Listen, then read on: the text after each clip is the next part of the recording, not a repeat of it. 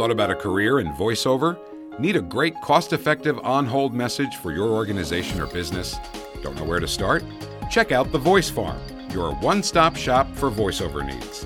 Check it out now by accessing The Voice Farm at voicefarmers.com and see what difference can be made with a company that is truly outside the box. From the Voice Box. VoiceFarmers.com. That's VoiceFarmers.com.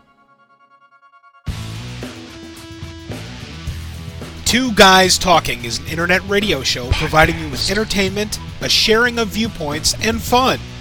Join us as we venture into the world of entertainment and discuss a variety of topics, from television shows, DVDs, feature films, and more. This week, Two Guys Talking. The Matrix, 1999, directed by the Wachowski brothers. What is The Matrix? Still to this day on commercial networks across the world, many still find out what it is. The Matrix, that was born in 1999, provided the canvas of virtual reality, infused with AI, artificial intelligence, and allowed us to all watch Neo, Trinity, Morpheus, and a cavalcade of characters too long to mention traverse down the digital rabbit hole. Add in guns, a love story, several gargantuan light bulb moments that drive story and imagination, and you've got something that's the culmination of not just swallowing a blue or red pill, but of years of imagination that combine to make up The Matrix. 1999, directed by the Wachowski brothers, which is now square inside the Two Guys Talking Minigun Perspective Review crosshairs, here on the Two Guys Talking Perspective Review of The Matrix. Greetings, everybody. I'm Mike Wilkerson, one of your hosts. I am Scott Roberts, another one of your hosts. And I'm Matt Gummersell, owner and senior firearms instructor of Sovereign Arms. And Matt is one of the most important people inside of this perspective review, as well as a bunch of reviews coming up inside of the Two Guys Talking podcast network.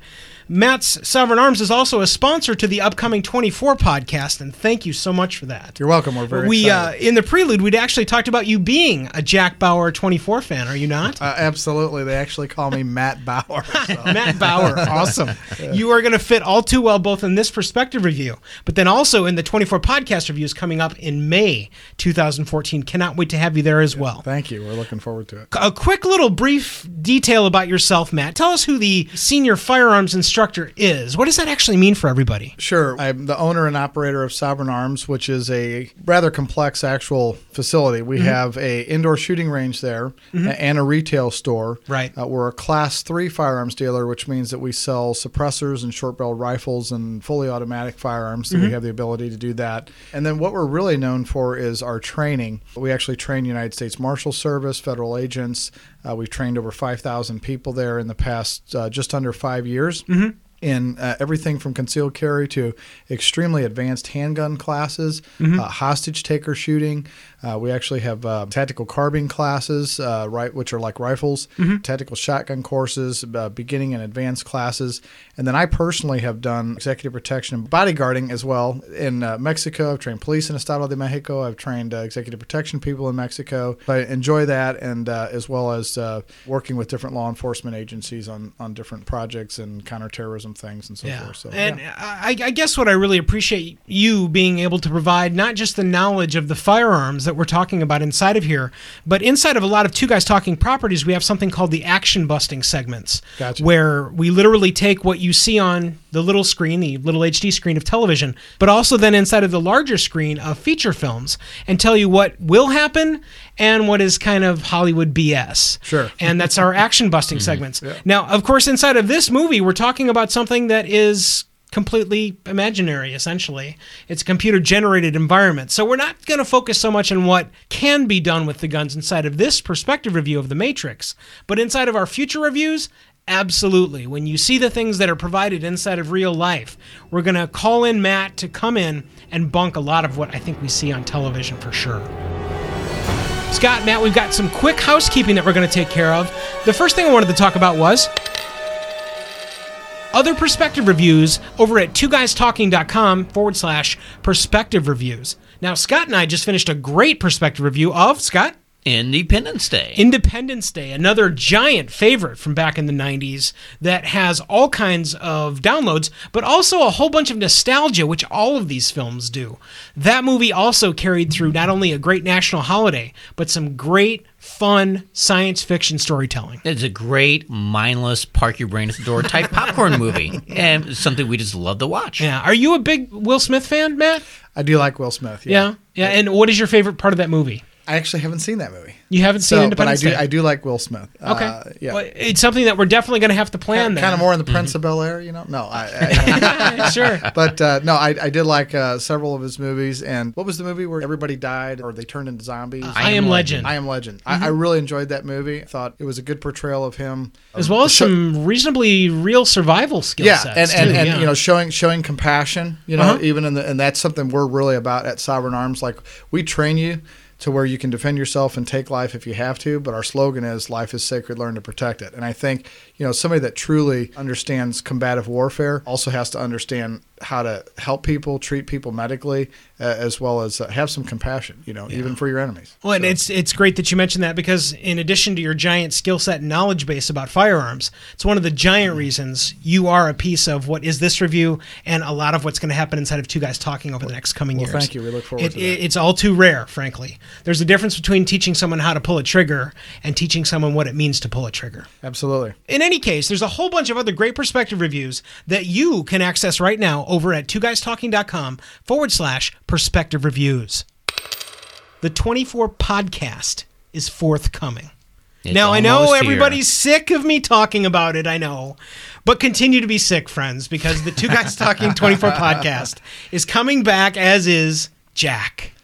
And I cannot wait. I can't wait. I, I, I am giddy like a schoolboy, and I accidentally saw the most recent quote trailer. And you know what was great about it? It didn't give me anything. That's good. That's good. It good. just gave me a bunch of reasonably inane action, which I expect inside of 24, and a bunch of showing of Kiefer Sutherland as Jack Bauer. And- And that's the way that's the way we Totally. like the previews, the trailers to be. Doesn't give anything away, just a little to give us a, a tiny bit of taste to get us excited. a tiny little bit. 24podcast.com is coming back. In the third seat, along with Tony Lavasco and I, is going to be again Matt Gummersell from Sovereign Arms to deliver all of the details about the firearms, weaponry, and tactics, or not. That you see inside of 24, uh, with all of the delicious detail, very much like you're going to get inside of this review, our perspective review of The Matrix. The launch of Two Guys Talking Cars. You know, I think every person, not just guys, but I think every person has a car in mind when you say, What is your favorite car?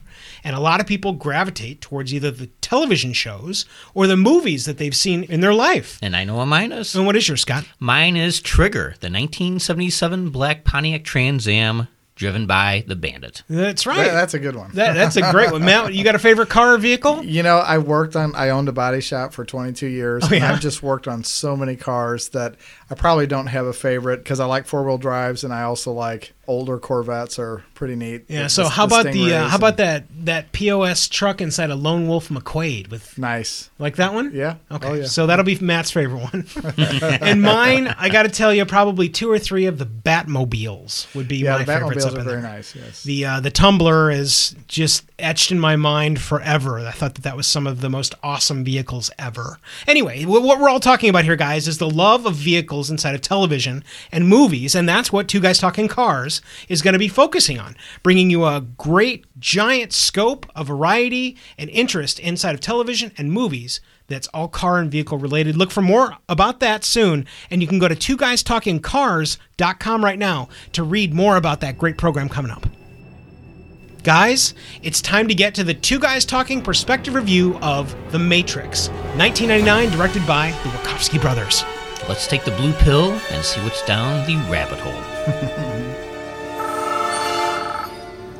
Hello, Do you know who this is? Two Guys Talking The Matrix. Yes. The hype. All right, guys, so what do you remember? Where were you when you first saw it? Scott? It was probably something online when I first heard about this. Okay. I don't think there was a whole terribly lot about just what this movie was about. Mm-hmm. To me, it just seemed like another kind of science fiction action movie.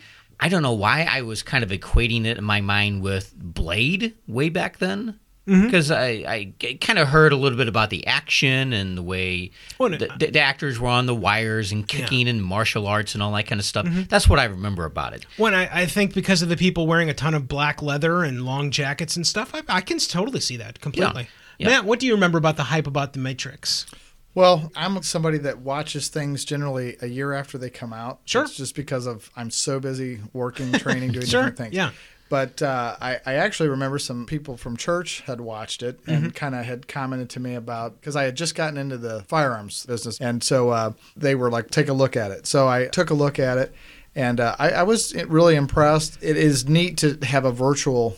You know, because it's limitless of the things that you can do, and, and, and, they did that, and they continued to do that with the other movies, and pretty cool trilogy. The other thing that was that was uh, interesting too was being a Christian was some of the biblical references and the the ideology of Yeah. the, the characters and so forth. Yeah. Uh, you know, the the strength of the good against evil, and I'm a real righteousness, lawlessness kind of person. Yeah. That's just who I am. Yeah. and so I identified with a lot of that. Made you want to jump in. I mean, it was it really, you know, made you want to just be involved in that. Could you get into that movie? You know, get into that Matrix on your own. I, Yeah. it was a great concept. I, I- I thought it was a great concept, and really, I think if we look way back to 1999, from now inside of 2014, where social media is rampant and there's hashtag this and let's get on Facebook forward slash whatever to find the details about whatever movie. Mm-hmm. When we look back at this movie, what I remember about The Matrix is what is The Matrix.com? It was the very first movie that I remember ever that had that waft of wait a second. Wh- what is this? Mm-hmm. Because you'd go to that website and not so strangely the front end of when we start to learn about what the matrix really is there were all these kind of blacked out photos that you couldn't really make any detail out of at the website and they would keep releasing more as the movie came to fruition. Mm. And so, if you at all paid attention to the internet back then, and back then in 1999 and uh, 1998 into 1999, not everybody had all kinds of interest in you know hours upon hours upon hours in front of a tablet or in front of a laptop because they weren't all that available back I guess a smaller percentage of the population had desktop computers. Right. And they might go to Entertainment Weekly, their website, or Ain't It Cool News. Yeah. I think that was new, fairly new back then. Yeah. Uh, the gist, though, is that there was no cellular movement. We know that from the phones that we actually see inside the Matrix. Mm-hmm. But there was no mobile movement mm-hmm. back then. Mm-hmm. And so if you try to imagine that, ima- um, again, everybody imagine what you're doing right now, either listening to us on your phone, probably, or on your tablet, or via your laptop. Imagine if all that was not there. Well, how would you be listening to us? And the answer is you'd be looking at a screen, and inside of the screen is what? The Matrix. So again, it had a completely different flair way back then in that whatisthematrix.com is still available by the way. You all can go there right now and we'll include that inside the show notes for this episode as well. But it's completely different than what it was back then. And it was a transition point inside of what was supposed to be the first ebbs of social media. Really, really interesting stuff. That's where we ask you guys, what do you guys remember about the hype from The Matrix? Let us know what you think by going over to our website. That's two guystalking.com, the number two guystalking.com. Click on the contact button on the top right hand side of the page.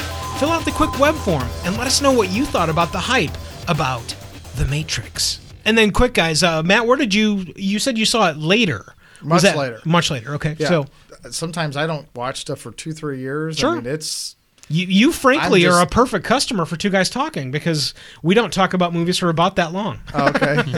or longer sometimes. I mean, again, the sample is The Matrix. Sure. We're talking about a movie that came out in 1999 and it's 2014. sure. Scott? Me, I did not see this in a theater. I kind of waited. It, it kind of got my interest a little bit, but not compelling enough to where I would say to my then wife, I was married back then, honey, hey, let's go out and see this.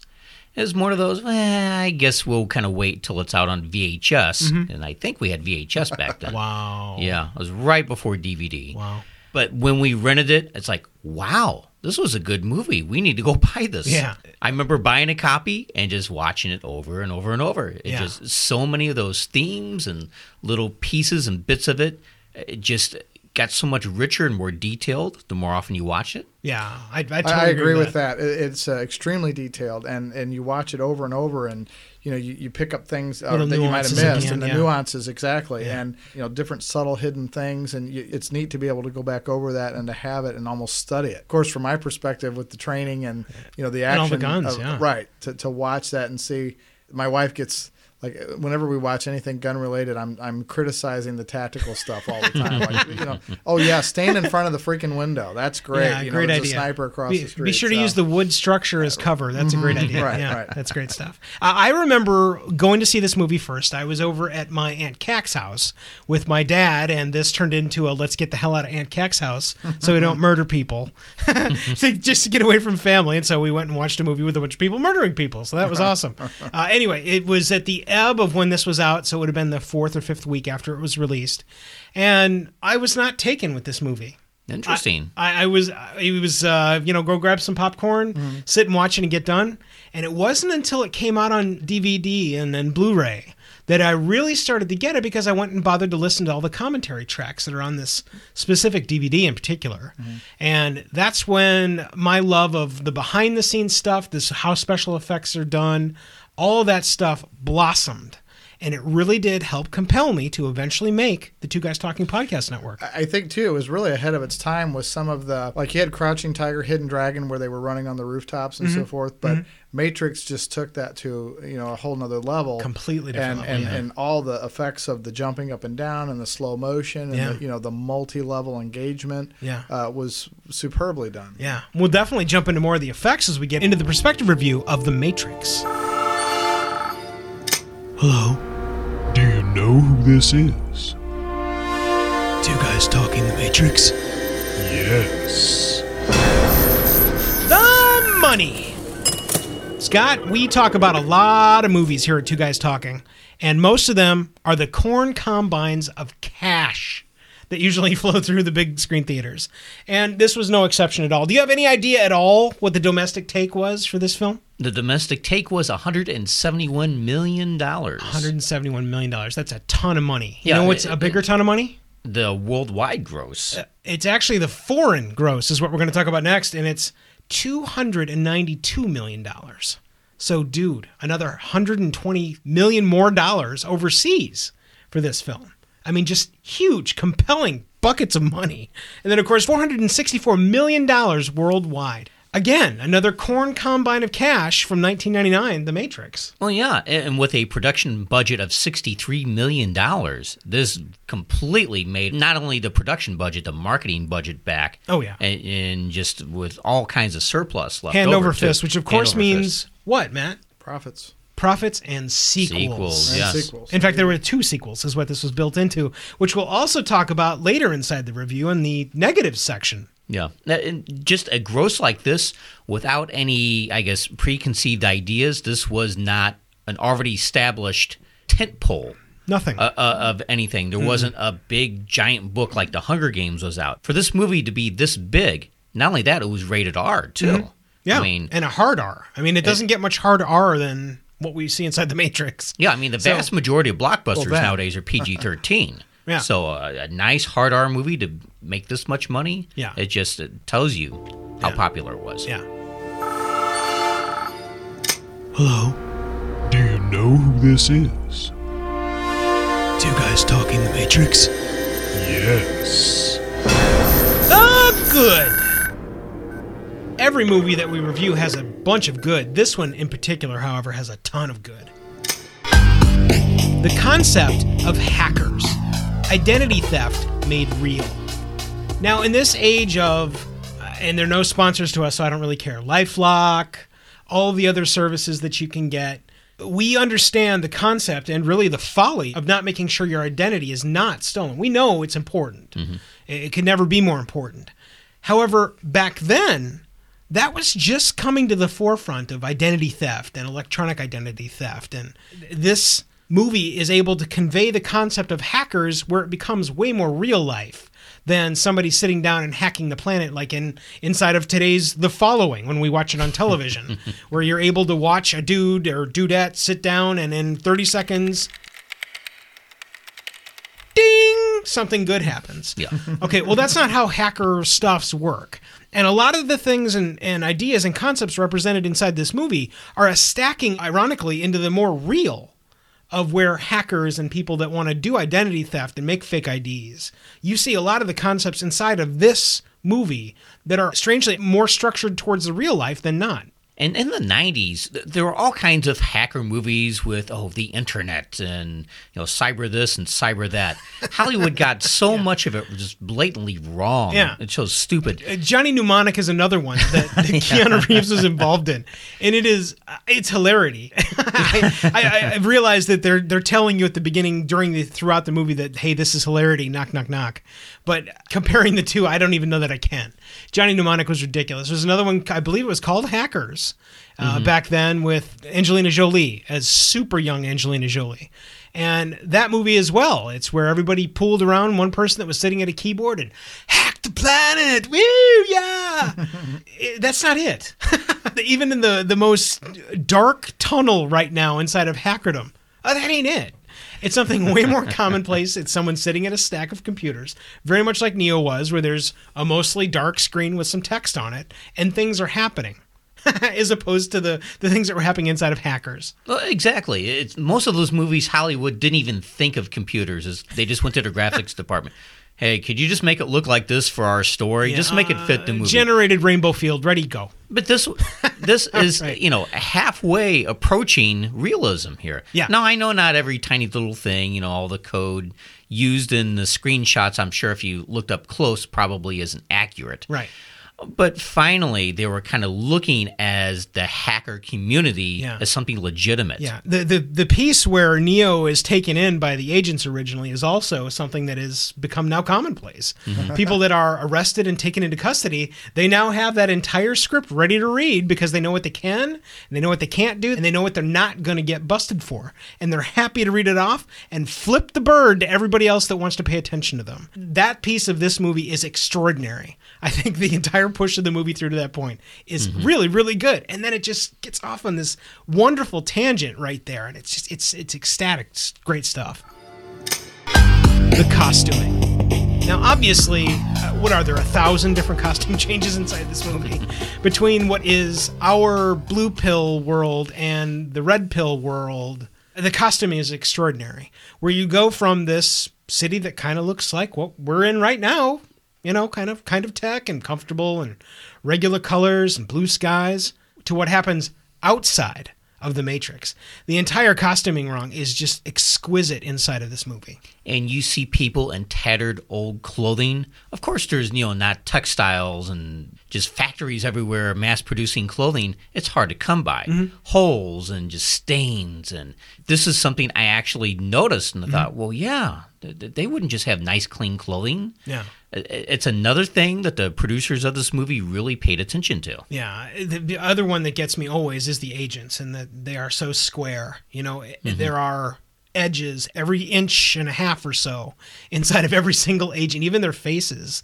They have made it so that all of those actors had some sort of detail that made it mesh into what their outfits were. It was just it's, it's exquisite stuff. Very I- angular looking in a way. yeah. superbly angular from the the cut of Morpheus's jacket to the uh, the outfits that they're wearing when they're sparring inside of the dojo to Trinity and Neo on top of the building when they take off in the helicopter and then crash the helicopter.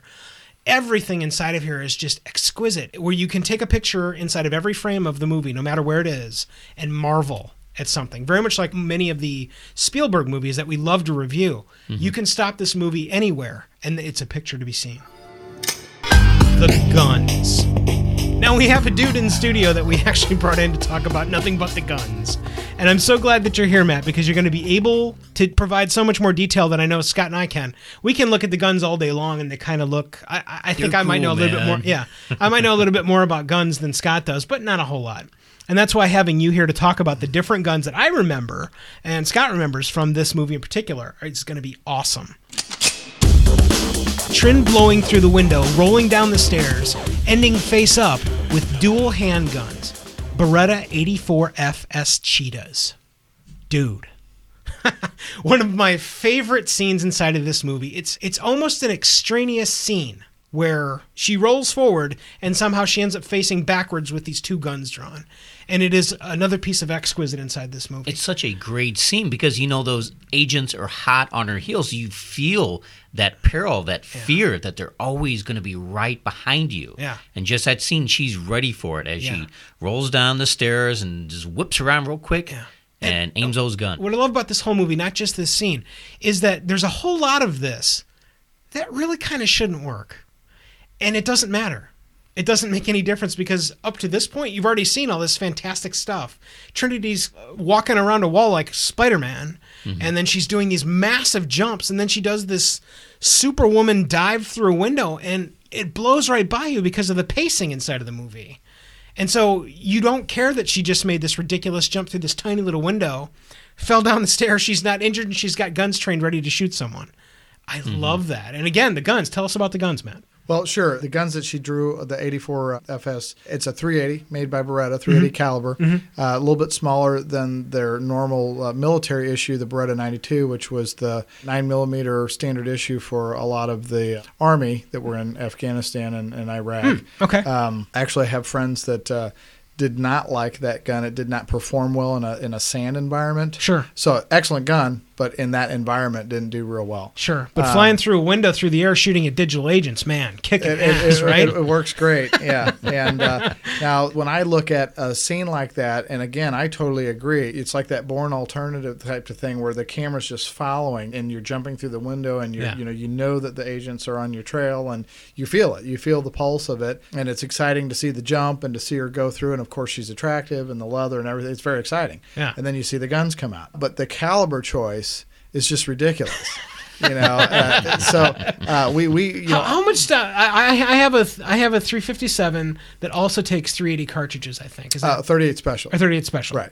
And so the stopping power of those guns in Well, general. Sure. So here you, you have on a 380 caliber, uh, it, it's also uh, referred to as a Browning 9 millimeter short or a 9 millimeter Kurz, which is German for short. And Okay. so what they did is they took a 9 millimeter bullet, which is generally a 115 grain bullet, and they cut the casing down, and then they'll put a 85 grain bullet, pretty close something to that, uh, in a shorter case, and that's the 380. Good concealed carry gun, maybe a good backup gun, but for a primary carry, a 380 caliber is probably not the best caliber. Now, will it stop somebody? Yes, with certain defensive ammunition and, and well placed shots and so forth.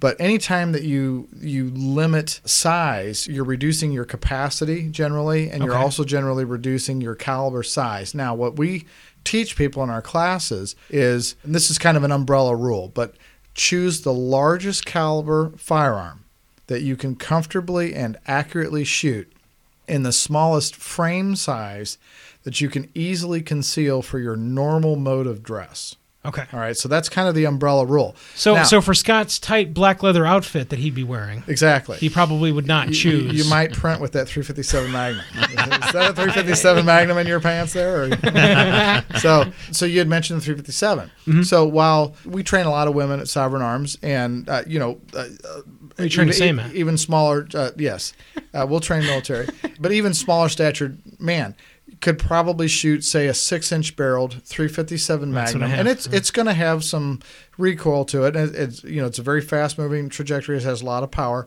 stopping power, but still probably could handle it using two hands on, and a mm-hmm. proper grip. Yeah. But if you take that six-inch barrel and you choke it down to you know an inch and seven eighths or a two-inch barrel, suddenly you've created a radial arc of kinetic energy that's just amazing. And when you shoot that gun, you know I'm I'm a pretty big guy. I'm six foot two twenty and I would not want to shoot a two-inch snub-nosed 357 Magnum over and over for an hour. I mean that would not be pleasant Sure. but it would be a fantastic firearm. And even in comparison to the 380, Mm-hmm. that force of that 357 Magnum uh, coming out of a two inch barrel would be amazing stopping power. And so in the movie, the agents obviously have 50 caliber.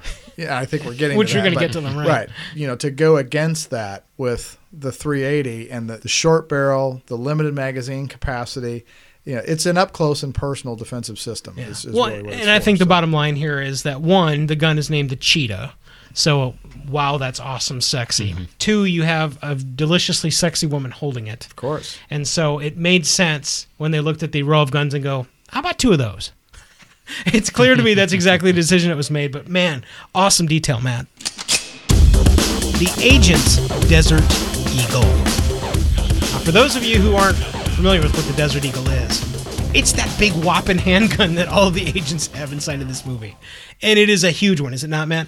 It is. It's a it's a, um, amazing piece of artistry, really, as Mm-hmm. far as weaponry. You know, the Israeli uh, agents use those, and they actually, when they carry them, they don't carry one in the chamber, and they're taught to actually rack the slide. And the way their holsters are made, they rack the slide on the draw. Wow. And we don't train like that. I always train to keep one in the chamber, but they do, and they're they're really good at it, and they and they and they train like that. It is 50 caliber A and E bullet, which is just massive. Uh, you know, the 45 caliber, which is what I carry, is uh, it's 45 hundredths of an inch. That's how you get that. Or a 380, as we talked about earlier, it's 380 thousandths. Or a 38 special is 38 hundredths. Or a 9 millimeter is actually 9 millimeters. So you've got a bullet that's half an inch. When you talk about ex- bullet expansion, when the bullet actually penetrates ballistic gel, or you know, if you're hunting or in, in a defensive situation, the expansion of that bullet can generally be up to about 75% uh, of the original size of the bullet. So you're now you're talking about maybe an inch and a quarter actual wound channel that's irregular and just it, it's devastating.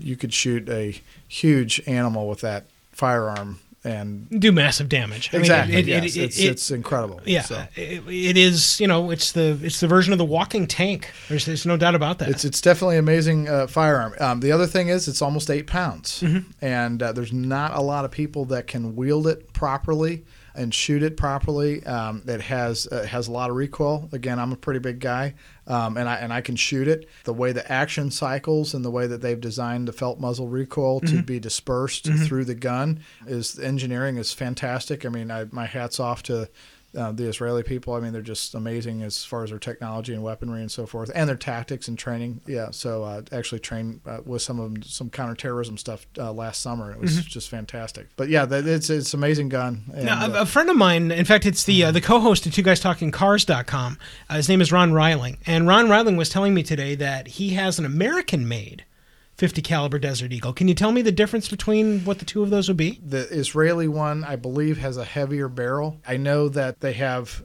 obviously different finishes. They have chrome and black and different things. But I think when they got to the American one, is where they more modernized the different finishes. I think the Israeli standard is. Uh, it's a heavier barrel. It's more like a Glock, like it's just a duty weapon, uh, and it Mm-hmm. I'm comes trying to in that black that, man. finish. A, a Desert So, Eagle is a duty weapon, man. It is. That's that's what they Just carry. amazing. That's what the Israelis uh, Absolutely yeah, amazing. military is their that's their primary carry. Micro Uzis. Delish. What- what else can I say about micro Uzis? Because Uzis aren't cool enough. They have to make the micro Uzi. And I can remember vividly back in the 80s watching Miami Vice episodes and some little Asian dude would whip out an Uzi and it would just be all kinds of awesome for what would- would seem like at least 35, 40 seconds as the dude was shooting it in slow mo. When in reality, magazine's gone pretty quick, isn't it, Matt? extremely fast. Actually, 30 round magazine and a full auto disbursement uh, is about three seconds. Less, e- even less than that in some some models. And So, then, then again, when we get back to the, the what happens on, real on set in regard to especially a movie like this, when they're blowing through the little mini Uzi magazines, man, I, I, I'm just like you know, brip brip, and that and would be done. about it. And, and, it? and, yeah. and the effectiveness of shooting all that in slow motion is that you're able to draw out what you're seeing, you know, as, as slow as you want to make it. Yeah. Because in reality, it's just a blip. Yeah. It's I mean literally 30 rounds in two or three seconds, and it's Well, just and done. Again, going to YouTube and watching what is people firing a, a full auto Uzi, whether it's the little mini one like we're talking here, or the you know full function, is gone in an instant. And so imagining that inside of the set of the movie of The Matrix, man, I can just imagine the the firearm wrangler for that film having just a ton of fun, just refilling the micro Uzis inside that movie. Well, movie. just imagine a budget allocated just to that. Is it more expensive to get uh, blanks for movies? Oh, I'm sure. You I'm, so? I'm sure, absolutely. Uh, I mean, just the blanks that we sell, and we don't sell a lot of blanks. Uh, uh, sold very few actually in the past five years, but we've had certain occasions where somebody's doing uh, some type of play or you know where they they needed that, and uh, they're extremely expensive compared to normal ammunition. Of course, you have to check. I mean, that's we're all about safety, and just just to give a little plug for safety. I Sure, mean, yeah. I'm sure these guys are pretty thorough, but I mean, like you had uh, Bruce Lee's son died in The Crow, you know, from onset tragedy where they didn't check the ammunition and the weapons. And when you're dealing with that, uh, I mean, these weapons are they're fully functional, and if, if you put the wrong ammunition in them, somebody's going to get killed. Yeah. and, and so Well, and you in particular, just- we're talking about the scenes that are depicted inside of something like Ab- the Matrix. Absolutely. And, Absolutely. you know, so when you're going over that, I, you know, I'm sure they do weapons checks and bullet checks Mm-hmm. right before they hand somebody a firearm. I can't imagine how long it would take to prep for some of those scenes. You know, it would probably take all day. Mm-hmm. Yeah. You know, and Oh, for and I- something that happens in probably 15 minutes. you Yeah, know, I, I don't doubt that. Between all the squib work that was not computer generated and, and all of the damage that needs to be showcased inside of something like the Matrix, easily hours, if not entire days of prep. No doubt about that. Heckler and Koch MP5K. Matt, let, let's hear it. The Heckler and Koch is a German company.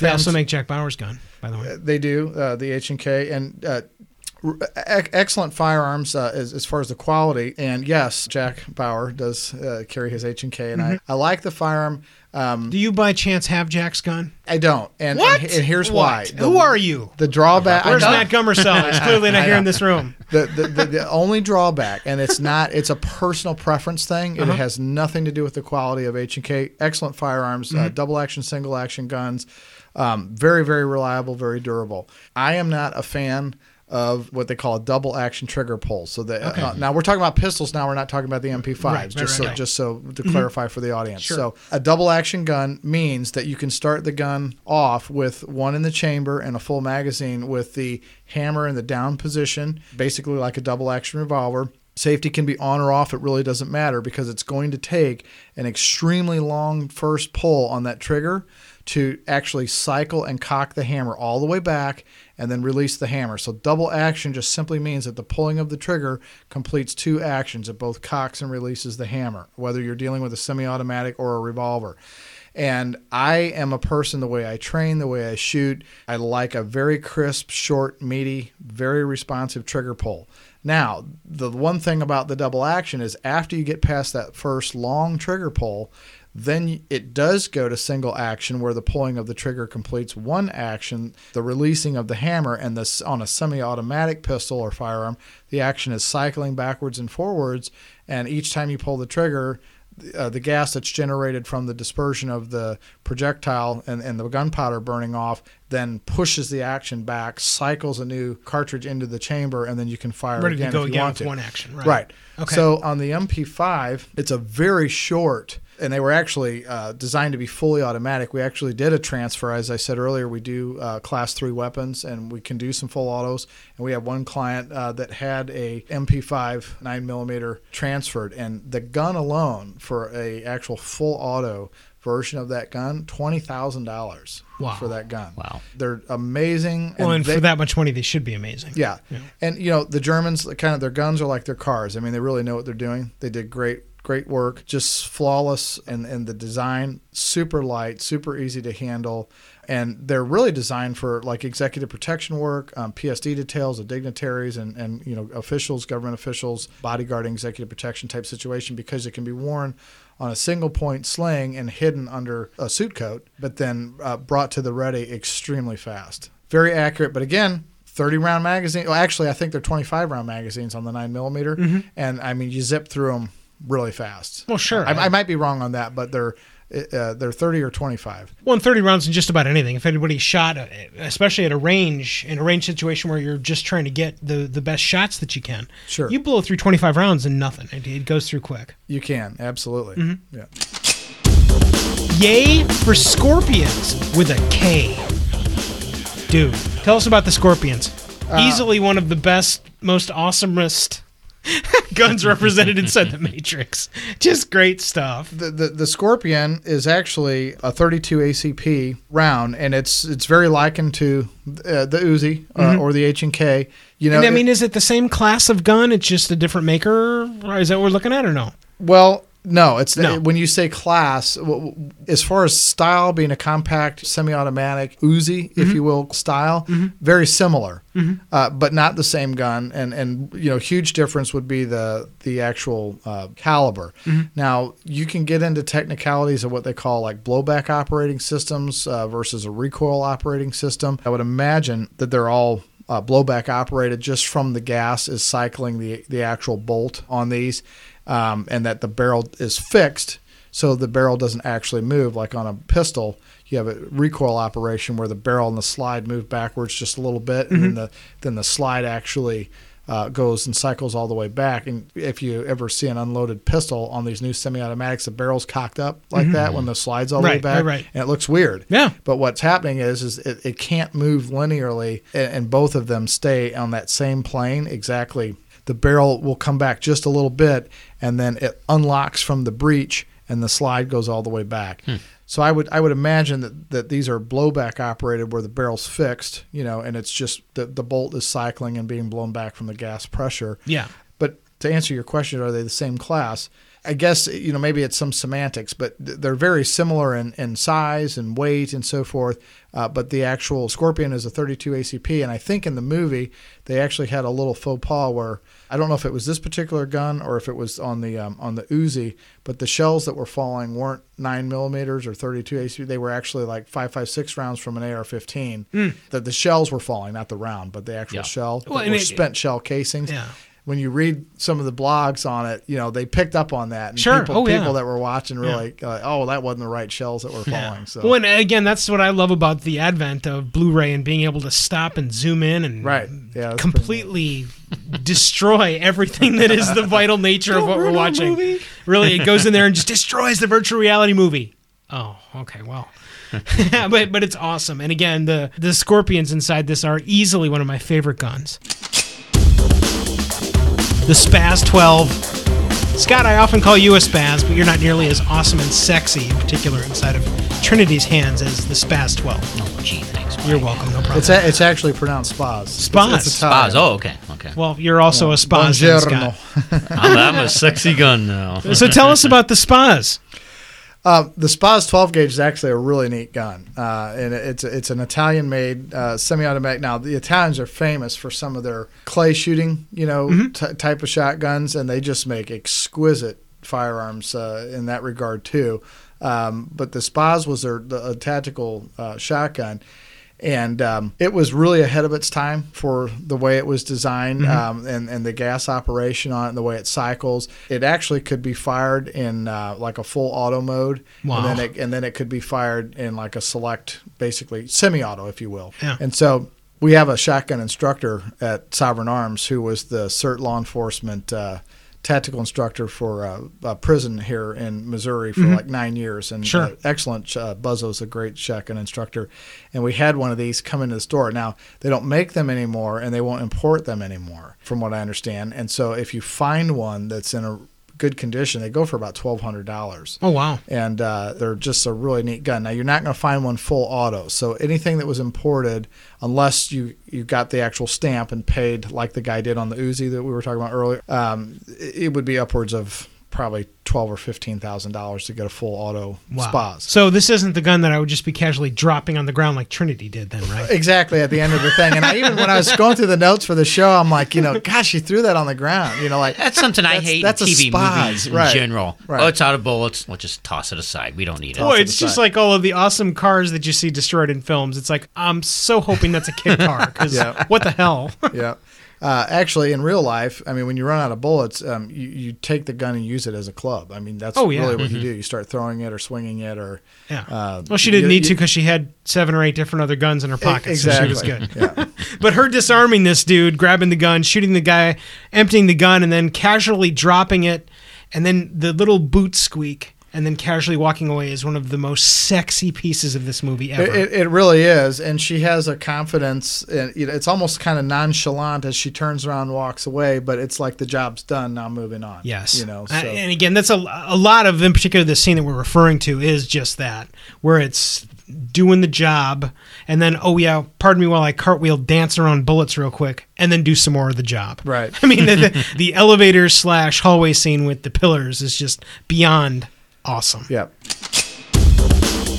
The GE M134 minigun.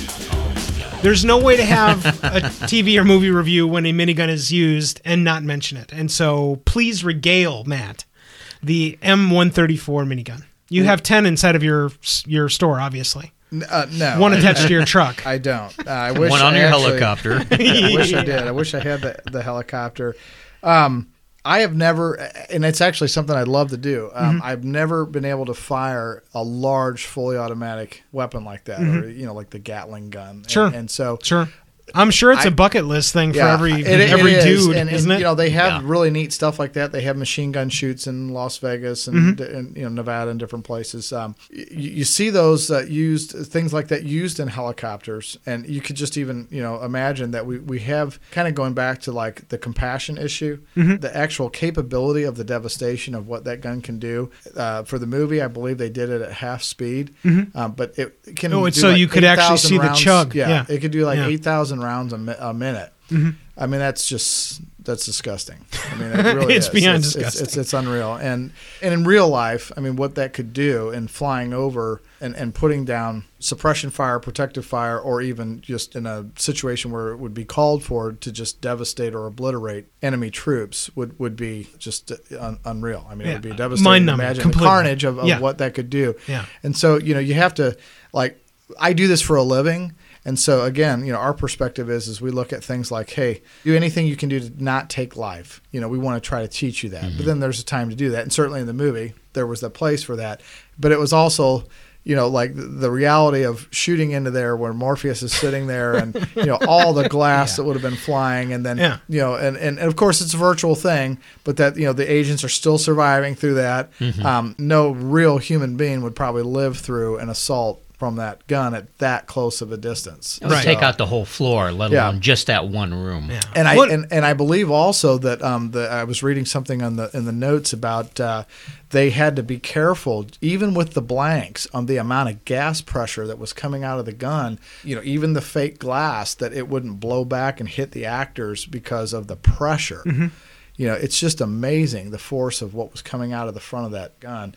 Um, and uh, you know they they have them in helicopters. They they're liquid cooled. The technology of what we have is it's devastating. It's amazing. It's awesome. It's scary uh, on on some of the technology that we have in the firearms that we have now. So. Yeah. When I, I've actually seen this or a light gun fired at your standard pace inside of several television shows, and it, it it looks like you're watching water. That that's how quickly and smoothly the whole thing is going. Uh, And the sound is such a blur too. it, it, it literally is just it never stops Yeah. it's that same groan the only time it stops is when you've got to refill whatever the massive cartridge set is for it Yeah. uh, again very often they'll show them where there are tracer bullets and i've forgotten what the standard put a tracer in count is but it literally is a pole of light that's coming out of the gun it's not a oh look at the brakes every six bullets you don't see anything Right. it is a beam of light coming out of the side of a helicopter and it is Yeah. It is It's, just it's, it's massive It's awesome and it's it's devastating. It's scary. It's all these things at one time. I Yeah, mean, it, it's funny that you mentioned the minigun because we talk about the minigun inside of our Terminator 2 review as well. Because as everyone remembers, Arnold walking around with that in his hand, Sure. plowing through some cop cars, and inside of that as well, that was also cranked down because James Cameron said that you you, you can't tell what he's doing.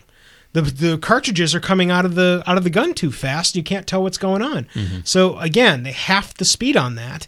And again, the setup for that inside of special effects dome, especially back when Terminator 2 was filmed, is something extraordinary because you can imagine the waste that was laid just the, the cinematic Hollywood waste that was laid inside of Terminator 2, much less what would be real waste laid. Yeah. Um, the the other thing I always want to mention too is that remember you can listen to all of our Terminator reviews, whether it's the reviews of all of the movies, current and past, but also the Terminator Sarah Connor Chronicles review. E- Each and every episode, that series on Fox is also available for review over at TerminatorPodcast.com. Tons of fun.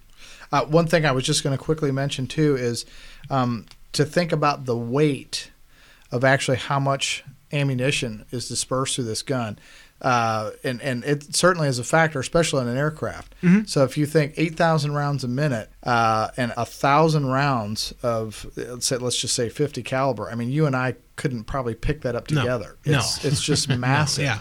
And so, you know, you couple that with dispersing the weight evenly in a, in a helicopter situation so it flies properly and so forth, uh, and, and the brass flying. I mean, that's just, it's, it's amazing to think about what it takes to put this weapon on board a helicopter. Yeah. Uh, Yeah, the, and- I think the other place that I've seen it is attached to essentially a Humvee. Sure. With the the, the circle the circle on turret, the on the top. Mhm, Yeah. Mm-hmm. and that that's pretty normative, uh, or, or 50, uh, mach- 50 caliber machine gun. Mm-hmm. Um, but the, the weight of that in a, in a helicopter is just you know it, it's just devastating. On a strike. it's, it's all it's amazing. It's Just uh, amazing. I couldn't Yeah. put it. I couldn't put it better. Or have it attached to Jesse the Body Ventura. He could hold it. Inside of our Predator review. Yes. Too funny that you mentioned that as well, because we did. We went back and reviewed the original Predator with again Arnold Schwarzenegger from 1986. You can listen to that right now as well by going over to twoguystalking.com forward slash Predator and listen to all the awesomeness inside of there. yeah, lots of cool weaponry in that movie. Oh for yeah. sure. Oh yeah. And so that's where we ask you guys, what was your favorite firearm inside of The Matrix, 1999, directed by the Wachowski brothers? Let us know what you think by going over to our Facebook presence. That's facebook.com forward slash the number two guys talking and strike up a new thread and tell us which gun was your favorite from The Matrix. The special effects. Where do we start, guys? Well, it's actually easy. Where we're going to start is going from real to unreal to asking what is real back and forth. And this is where it gets really nuanced. Really? And the Totally. more the more you watch Totally. it, the I guess easier it is to kind of figure this out. It, it becomes very much like imagine the first drink of whatever soda pop is now your soda pop of choice and trying to remember back to the very first taste of that soda pop. This is after you're a, like a 12 pack in. That's what I get now from it, and then I get something else from it, like some refreshment, or I have it in a super chilled glass and it tastes a little bit different. That's what I get from the Matrix now. But when I first tasted the Matrix, eh, it's a cold drink. And then that nuance started to spill onto me, especially with the religious references. It's something that really started to get to me. Yeah, a point Uh, we'll get as the to other here in a movies little bit, rolled yeah. through, as uh, in particular. Yeah, well, you're a pretty analytical guy. Just you know, the short time that I've known you, and so I think I think you like all the behind the scenes kind of stuff. Oh, and yeah. Mm-hmm. hashing it and going back over it. And so for me, it's almost overload. I mean, you're you are bombarded with so much stuff. Yeah. you can look at something like I, I painted cars for 22 years, and I did cars that we had hundreds of hours in, and just you know show cars, and you know you cut the car in half, you had the engine out, the cradle out, you know, and you put it back together, and it's a sixteenth of an inch, you know. It, it takes a lot of skill to do something like that. Yeah, yeah. But the guy that looks at the car, that just sees the shiny, wet-looking paint, and hey, that's a really neat car.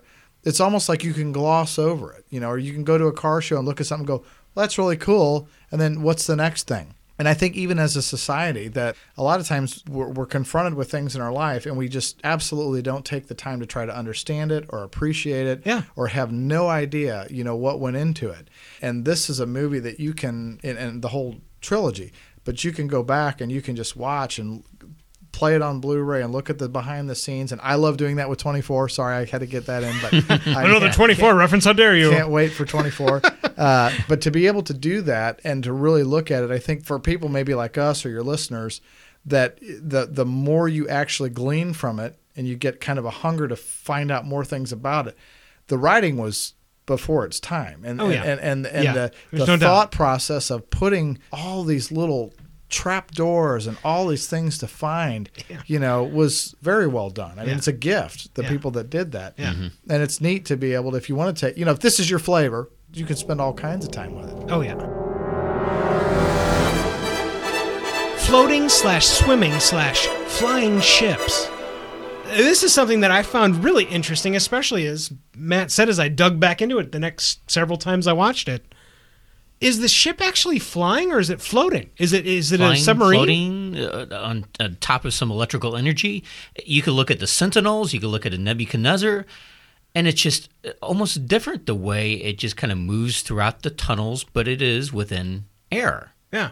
And, and it's not in water, but It's The- neat. but Like between the, the- sentinels, the- they look like squids, and the way their arms kind of float, and you know, they're Yeah. or not Yeah, arms, yeah. but they're But uh, the only thing that's missing, yeah. the only thing that's missing is maybe some bubble action. That's the only thing that's Right. missing. Bubble but you add action. in, you add in all of the action that's going on with the Nebuchadnezzar, with the the electrical coils that you mentioned, all that stuff, and then the production design of the actual inside the ship stuffs.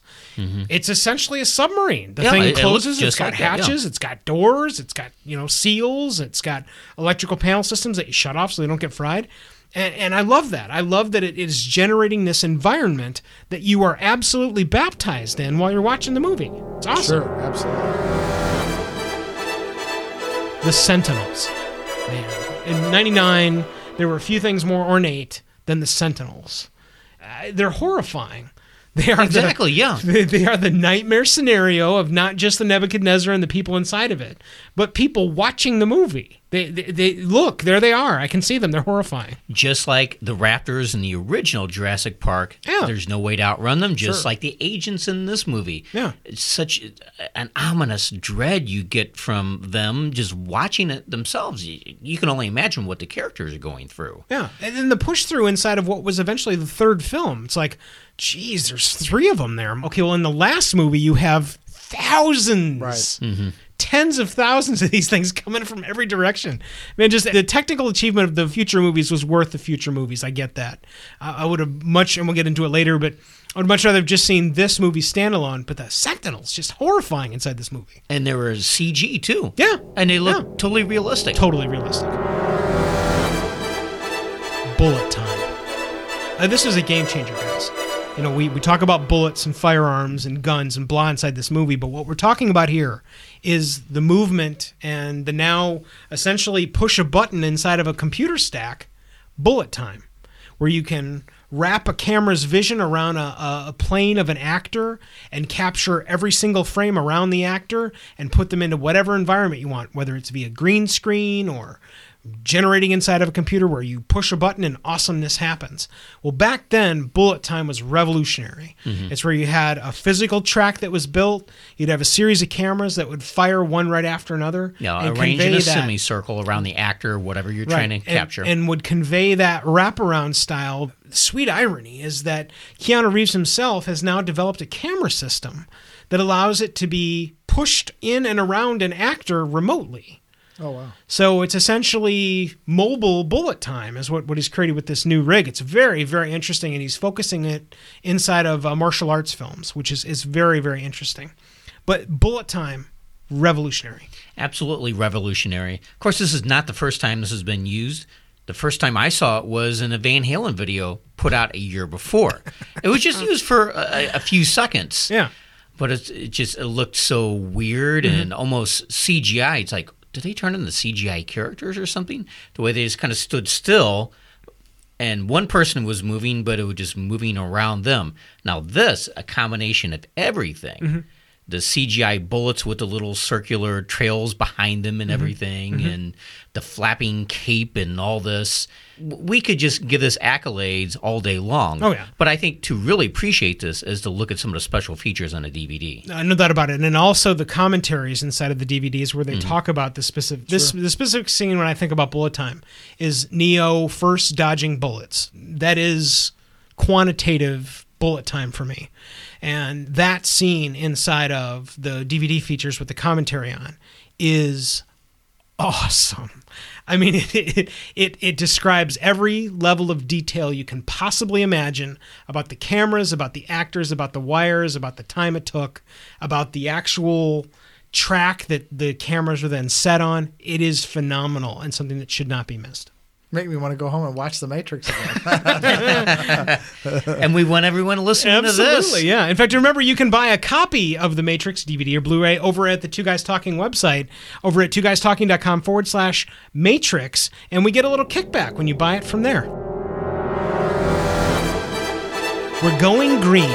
The visual difference between the real world and the Matrix with green filters. Mm-hmm. Scott? in the way this whole movie starts off with the Warner Brothers logo and the movie production logo. It's all green tinted and it's kind of that. Very well pixelated look. So even that early on, we're kind of given clues that this is another world. This might not be real. Mm-hmm. It's probably one of the things you did not see the first time you saw the movie, and I probably didn't see it the first time I saw the movie. Anytime any of the characters are in the Matrix itself, there is a green tint to everything. Everywhere. Hmm. Very, very interesting. Yeah. And, and not so strangely, especially inside of that website that I mentioned, what is thematrix.com, way back then, the whole thing had that green tinge. Mm-hmm. and again, th- that's what I love about these perspective reviews, Scott, is that this many years later, we're talking about a movie that was done in 1999. 15 years ago. Yeah. This many years later, having little tiny light bulb moments like that inside of them painting this picture of the Matrix.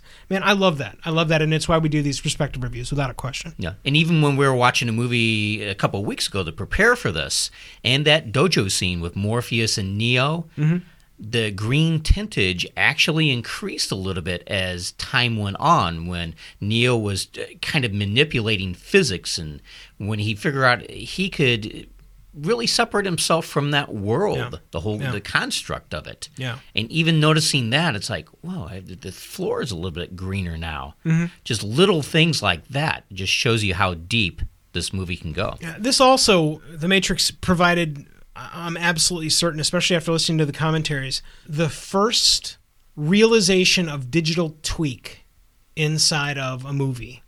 Because the Lord of the Rings films, I mean, completely revolutionized everything that was going on inside of digital color and alteration and digital ability and uh, digital canvassing. And we'll get to a lot of that later. Yeah, absolutely. But this movie, without question, was one of the first that went in and tweaked things like the colors. No doubt about that.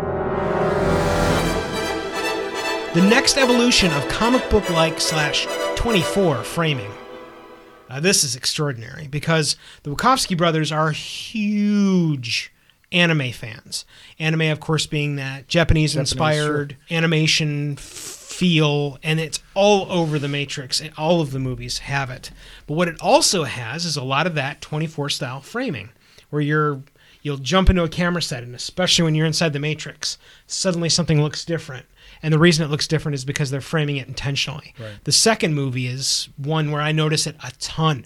That playground scene where Neo's got the seven million different agents that he's fighting. That entire scene is very much in the vein of what I'm talking about here. Again, I- it, it grabs you and pulls you into the Matrix. It's great stuff. Mm-hmm. Endless fields of electrified life. This struck me as a magazine still frame, and it's where Neo is sitting and looking over the entire span. Endless fields, Neo. I can I can hear Morpheus's voice right now saying it, and that entire scene was inside of a double-page spread magazine that I read, and I knew then when I saw that that this was going to be something different, and it was. There, there's no doubt about it at all that the concept of what they're talking about, where they're essentially sucking the life out of people as batteries mm-hmm. Yeah. to generate the world that they have and have now conjured you in inside the Matrix. That concept has been around a very long time, but having it imaged, this was it. One of the most this- this was it. haunting images, I think, in any sci-fi movie I've ever seen. Mm-hmm. Just a sweeping vista. It just goes on for miles and miles. Mm-hmm. I think the camera pans either up or down, and you see that the the giant pillars, columns, Yeah. go down. God knows how deep. Yeah. It could be, you know, half a mile. Yeah. So this is such a gargantuan place with billions of people there. Yeah. It's like wow. The, the other cool part was that, of course, everybody knows Keanu shaved his body to be inside of mm-hmm. the scene where he is essentially reborn as Neo. Hats off to Keanu. Uh, I know they paid him a giant assload of money, but uh, you know he shaved That's himself method for acting it. there. Uh, not only is it method acting, but it is again that piece of horrifying inside of this movie. You think to yourself, okay, what would be horrifying? How about Keanu Reeves with no hair and bathed in this baby gel stuff? Uh, yeah, horrifying. Yeah. Do you think, you know, with the religious aspect and some of the different things that they were looking at or alluding to, if you would, um, when I saw the killing fields, uh, you know, the babies and so forth, all I could think of is a reference to abortion. you know. Sure. And and just the Well, especially with the toilet. I mean, that's I think that's a one to one equation And- where this baby's not good enough and flushed down the yeah, toilet. you know, sure. liq- liquefying the dead to you know satisfy To feed the li- living, right, yeah. So um, th- I thought that was for that time uh, to to kind of make that reference. A picture's worth a thousand words. When I saw that, I was almost overwhelmed with emotion to to where it was like, wow, this was a real stand against abortion to me. Anyway, that's what I got out of it. So Yeah. I, I may disagree with you. I don't think Hollywood, as liberal as they are, they would really have something like this. But I think they were trying to shock people. And if mm-hmm. they shocked you and made you think of that and it really stirred up emotions, or if it just maybe shocked Mike and I just with the whole idea of all these millions or even billions of people, I, I think they did their job. It- It's supposed to just show you just how horrible this whole thing was. Uh, There's one thing that Hollywood excels at, and I don't think The Matrix is within any question at all. It is shock value. Oh, absolutely. Absolutely. No doubt about it. Yeah, and you know, for different people, it could mean different things. Certainly. And I love that The Matrix brings up the discussion of those Sure. things. It's an awesome piece. Gunfire for gunfire's gunfire's gunfire's sake. now, let, let me be clear what I meant when I wrote this. Folks, this movie is gun porn. There is no doubt about it. I, as much as I don't like that word being used, this is a big bunch of guns being fired to see a big bunch of guns being fired. There's no there's no two ways about it at all.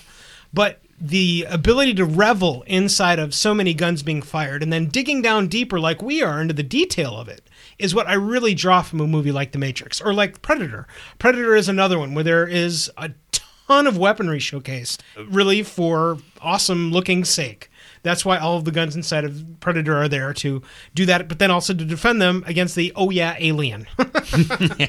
And so again, it's uh, once you put on the entire sheath or holster of virtual reality, you can have things like this guns for guns sake guns completely shot yeah you can have it completely over the top Mm-hmm. and that is what sets it apart with something like the expendables Yes. where it's just all Yes. action as much as you can pack in but that movie is totally ridiculous Yes. this it fits in i don't want to say perfectly you're able to buy it because it's in this virtual reality world not only that you have so much else going on all these other layers of storytelling Yeah, and absolutely. comparison Yeah. so it makes it just much more than just gratuitous violence Right. It actually becomes a piece of the narrative inside of the storytelling piece inside of the story because uh, you're trying to stop the agents that are, for all intents and purposes, invincible. So you've got to have the weaponry and the firepower to to push back against the man inside of the movie. Absolutely, very well said. Vaulted hero worship that works. This kind of goes back to something Scott and I talk about regularly inside of the following podcast, where we follow each and every hour of the hit fuck show The Following with Kevin Bacon and a variety of other people inside of it. But inside of that program, I don't have a hero at all. I, I don't support anybody inside that program. I think there's a bunch of stupid people that are inside of the program, including Kevin Bacon. And there's nobody that I rally behind that Nobody I to see and root I- for. And I raise a fist and I go, yes! I don't have any of that inside of the following. Inside of this movie, however, there's at least four or five people, many of whom I don't even really know, that I have that yes moment. Mm-hmm. And I love that. I love being able to have that. And it's what is missing easily inside of the following. not only that, it's it's not just hero worship. It's the way that Morpheus, in particular, views Neo. Mm-hmm. He sees something special in him, mm-hmm. and it makes you wonder all the more. It's like, well, yeah, I'm rallying behind Neo, but there's something extra added to him. I, uh, that you mentioned those two is awesome too because I love the swap that happens when you start the movie of the Matrix. There is divinity again is the wrong word, but there is this waft of Morpheus, and you get it when Neo picks up the phone and he has that that little turning moment where he goes, "Do you know who this is?" and he spins the phone around and he goes, "Morpheus." Yes, Mm-hmm. that's great. And so you have the top pillar of wow, Morpheus is the hero. Okay, gotcha. We got to go find him. And then right at that that little sequence where Morpheus gets rescued, everything changes. Sure. And suddenly mm-hmm. Neo is now up on top. Where if the beginning of the movie you had a black dude, Laurence Fishburne, spinning in his chair going, "Neo?" It would work. it totally works mm-hmm. and that's that's exactly what i'm talking about here with the vaulted hero worship is that you get to have both of them as heroes and it works completely through each and every sequence in the film Oh yeah, you buy all of it. It works just wonderfully.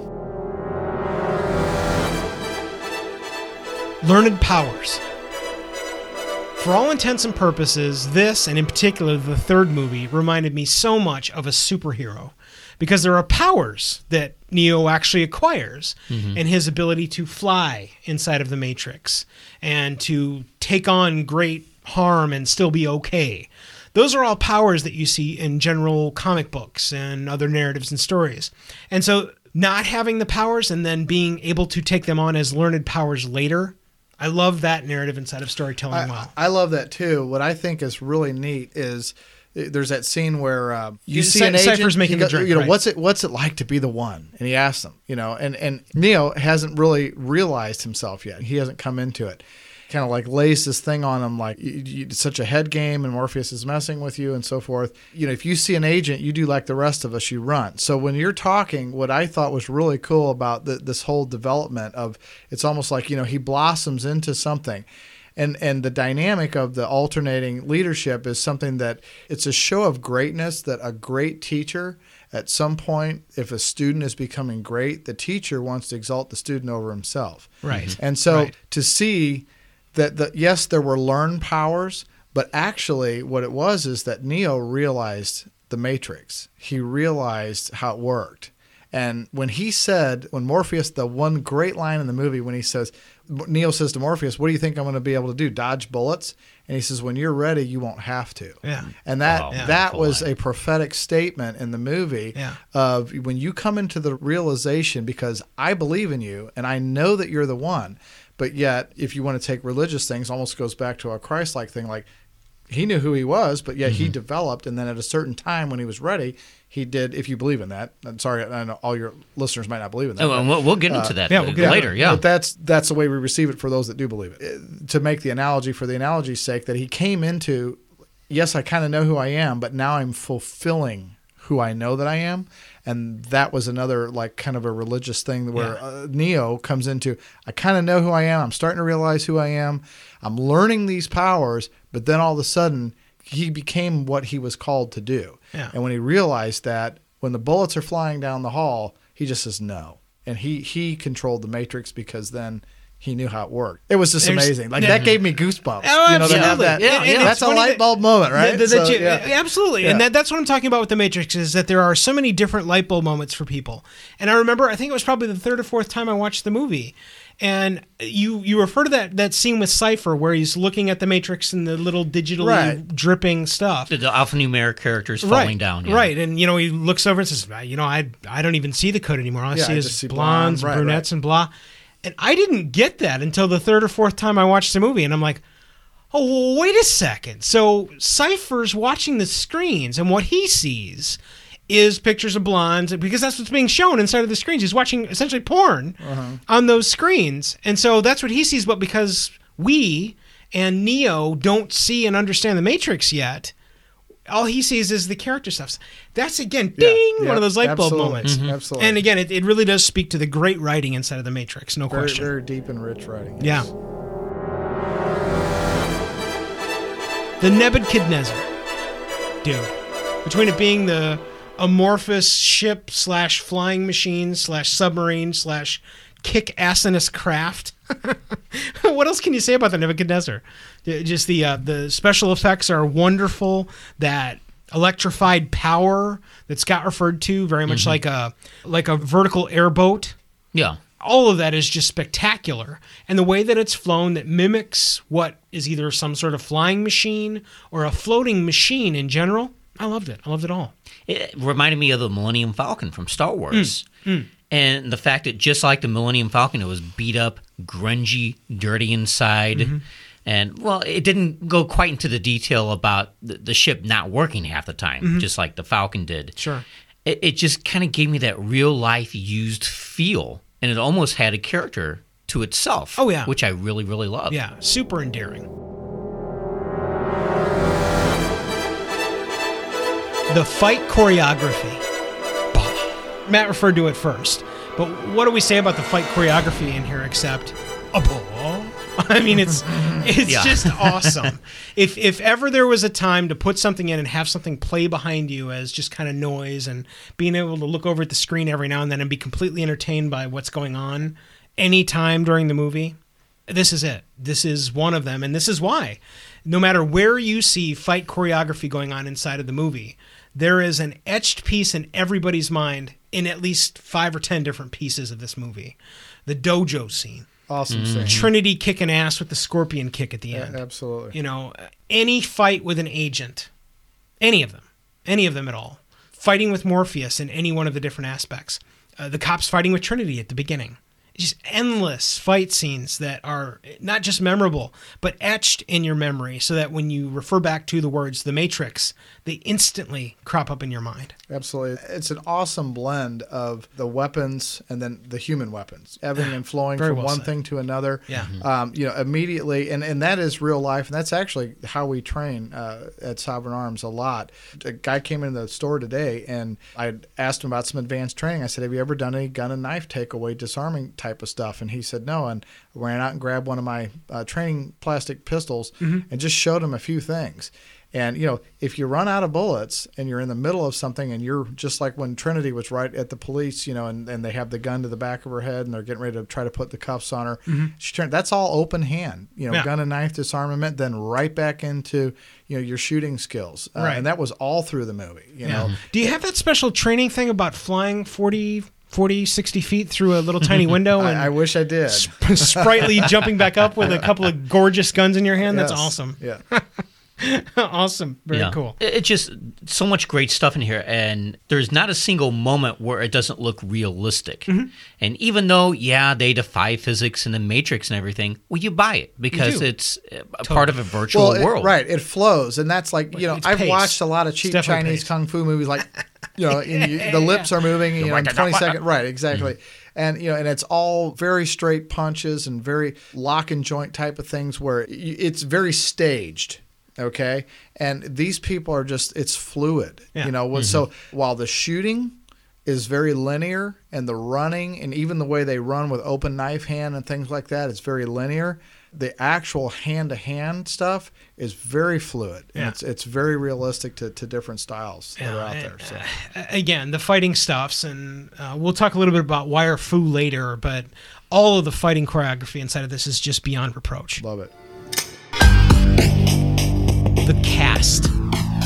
This is a stellar cast, and not all of these people were, oh my god, look at the awesome actors way back when. Uh, Keanu was coming off of a series of a couple of movies that, uh, again, we talked about Johnny Mnemonic.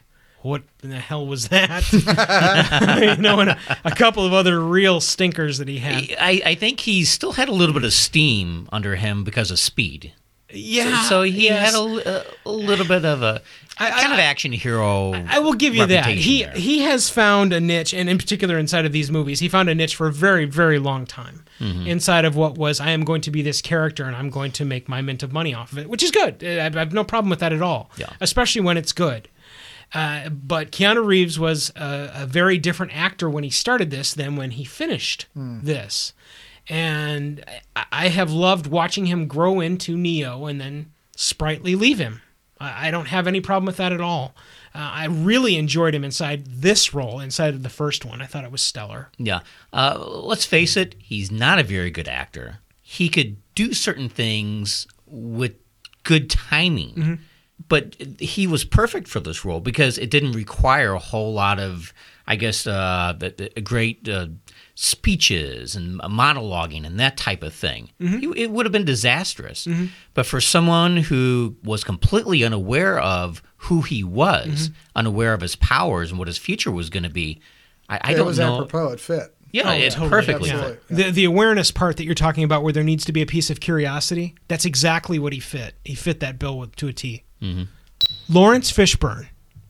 Oh, what can you say about good old Larry here? I, I love Laurence Fishburne Except that he's not Mace Windu. We can definitely say that. I, uh, Laurence Fishburne, in particular, inside the second Matrix film, which uh, the zeal and excitement that we're getting out of this review, I think we might actually go through the other two. Uh, Laurence Fishburne inside this movie begins as an icon, and finishes as a bigger icon in my Absolutely. opinion. Oh, yeah. Absolutely. And the- the power that he brings, the power without being overtly powerful. Even though inside of the beginning of the movie you think he is the oh my god, it's Morpheus. right. Mm-hmm. But the power that he finishes the movie with is easily as good as what he starts with. And here's a guy who speaks with complete command, complete confidence. Neo is the one. Mm-hmm. Even in the most dire of times, Yes. when it backs against the wall and he's sitting in the chair and he's got the shaky cheek jaundice going, he still knows. He still knows. unwavering and, Love and all of that just great stuff Yeah. and the way he works as a mentor and a leader in the beginning mm-hmm. oh i just i just loved his work in here Yeah. I love it. And the like the dojo scene where they first fight, and he says, you know, does do my muscles or my strength have any bearing on what's going on in here? And In this and, and trying to provoke Yeah. him and to push him into becoming. I know better. what you're trying to do. Yeah, And it's it's Yeah. just awesome. Or you know, and then and then even some of his swagger. You know, when he's first in the office and he answers the phone and he's like, "There's agents," and he cusses and he says, "Yes." You know, that's his response. Like, now what are we gonna do? Let's get you out of here. You know, it's just That was awesome, and it's funny that you mentioned that too, because it is one of the biggest fail moments inside of a, a, a movie narrative. It's like, okay, Morpheus is going to help him get away. I gets taken into custody. yeah. Really? And yes, really. That's again more of that great storytelling, and really something that we haven't mentioned at all is that should be definitely in the pluses is the overall storytelling. oh yeah Uh, everything that we're talking about here, especially as we go through the cast set, is all wonderful storytelling. Carrie-Anne Moss. Wow. You know? it's hard to, to talk about her she, she's a, a great actress Trinity. Wow. Trinity. Um, I, I, I guess to have some levity to keep this clean. I, I watch this movie as someone in his late twenties. I I don't know how old she was at the time. Maybe ten years older than me. She was one of the few women to come along to make me appreciate older women. Uh, And then there are terms for that, you Sure. know, cougars or whatever. Sure. I'm not sure if she kind of fits that label Not yet. accurately in now. this movie. She might now. She might now. Yeah. But just her and you know the leather outfit and the short hair, it's like wow. Superbly striking. Yes. Ma. yeah, and, and I, I watched uh, I, a couple interviews with her, and some of, athletically, you know, the ability uh, to be able to do some of the the stunts and the different things that she did in the movie was that takes some skill Mm-hmm. to be able to do that, and not everybody that's an actor necessarily has the athletic ability uh, and then certainly working with the firearms from that perspective to be able to load them correctly do different magazine changes and so forth inside the movie to make those things fluid that takes some skill Yeah. and uh, that she handled it very well. And of course, she's you know brought a, a sexy aspect, the allure of that, and down in the next movie that they were going to you know start the romantic relationship between uh, Neo and, and Trinity. But uh, you don't get that in the beginning. You know, Mm-hmm. No. like when they meet in the Yeah. bar, it, you know, she's like, most people think I'm a guy. You know, and you're the Trinity. Yes, I am. It, it- just the the, other- the allure. You know, the, right the- away. The other So- component we really haven't really glanced on is that inside of the real world, all these people are kind of standard, ordinary looking. Mm-hmm. But when you look at what happens when she's the ma- inside the Matrix, the expression of your digital self. Yeah. you know, Yeah. to put that out there. just brilliant stuff from Carrie-Anne Moss. It's easily my favorite role, even across all three of these films. The original Matrix is my favorite Carrie-Anne Moss shot. Hugo Weaving. Hugo Weaving has gone on to become a monstrous, awesome actor since the days of The Matrix through a variety of things, whether it's Captain America, whether it's the Lord of the Rings films, or anything in between. Hugo Weaving has defined himself with Agent Smith. One of the great villains of all easily. time. Easily. People If- say I look like him all the time. I can, I can see some of that, except call you got way Mr. more Smith. hair. You got Well, way more hair. I do. Yeah. But I'm getting a little not as bad as you. Oh, I did this to myself. yeah, yeah. It's all right. I'll, I'll paint some on Scott later. That's Mr. fine. Smith, yeah, I get killed Yeah. on that one uh, too. So. Again, Hugo, Hugo Weaving and Agent Smith is one of the staples inside of villainry, inside Absolutely. of cinematic it just his, his monotone and his you know systematic pursuit and presence and the way he carries himself Mm-hmm. and it's very agent esque like what you'd see out of a real agent now. Some of them actually behave that way. Yeah. so. Yeah. When it, it's funny how very often pop culture will be defined by things inside of pop culture inside of real life. Mm-hmm. So I, I- again, extraordinary stuff from Hugo Weaving. Gloria Foster, the Oracle. One Some- of the underrated roles. In this. completely underrated roles inside of this, and one of the ones I didn't like originally because of all the smoking that gets done by this lady. And uh, I, I can't define a person because she smokes.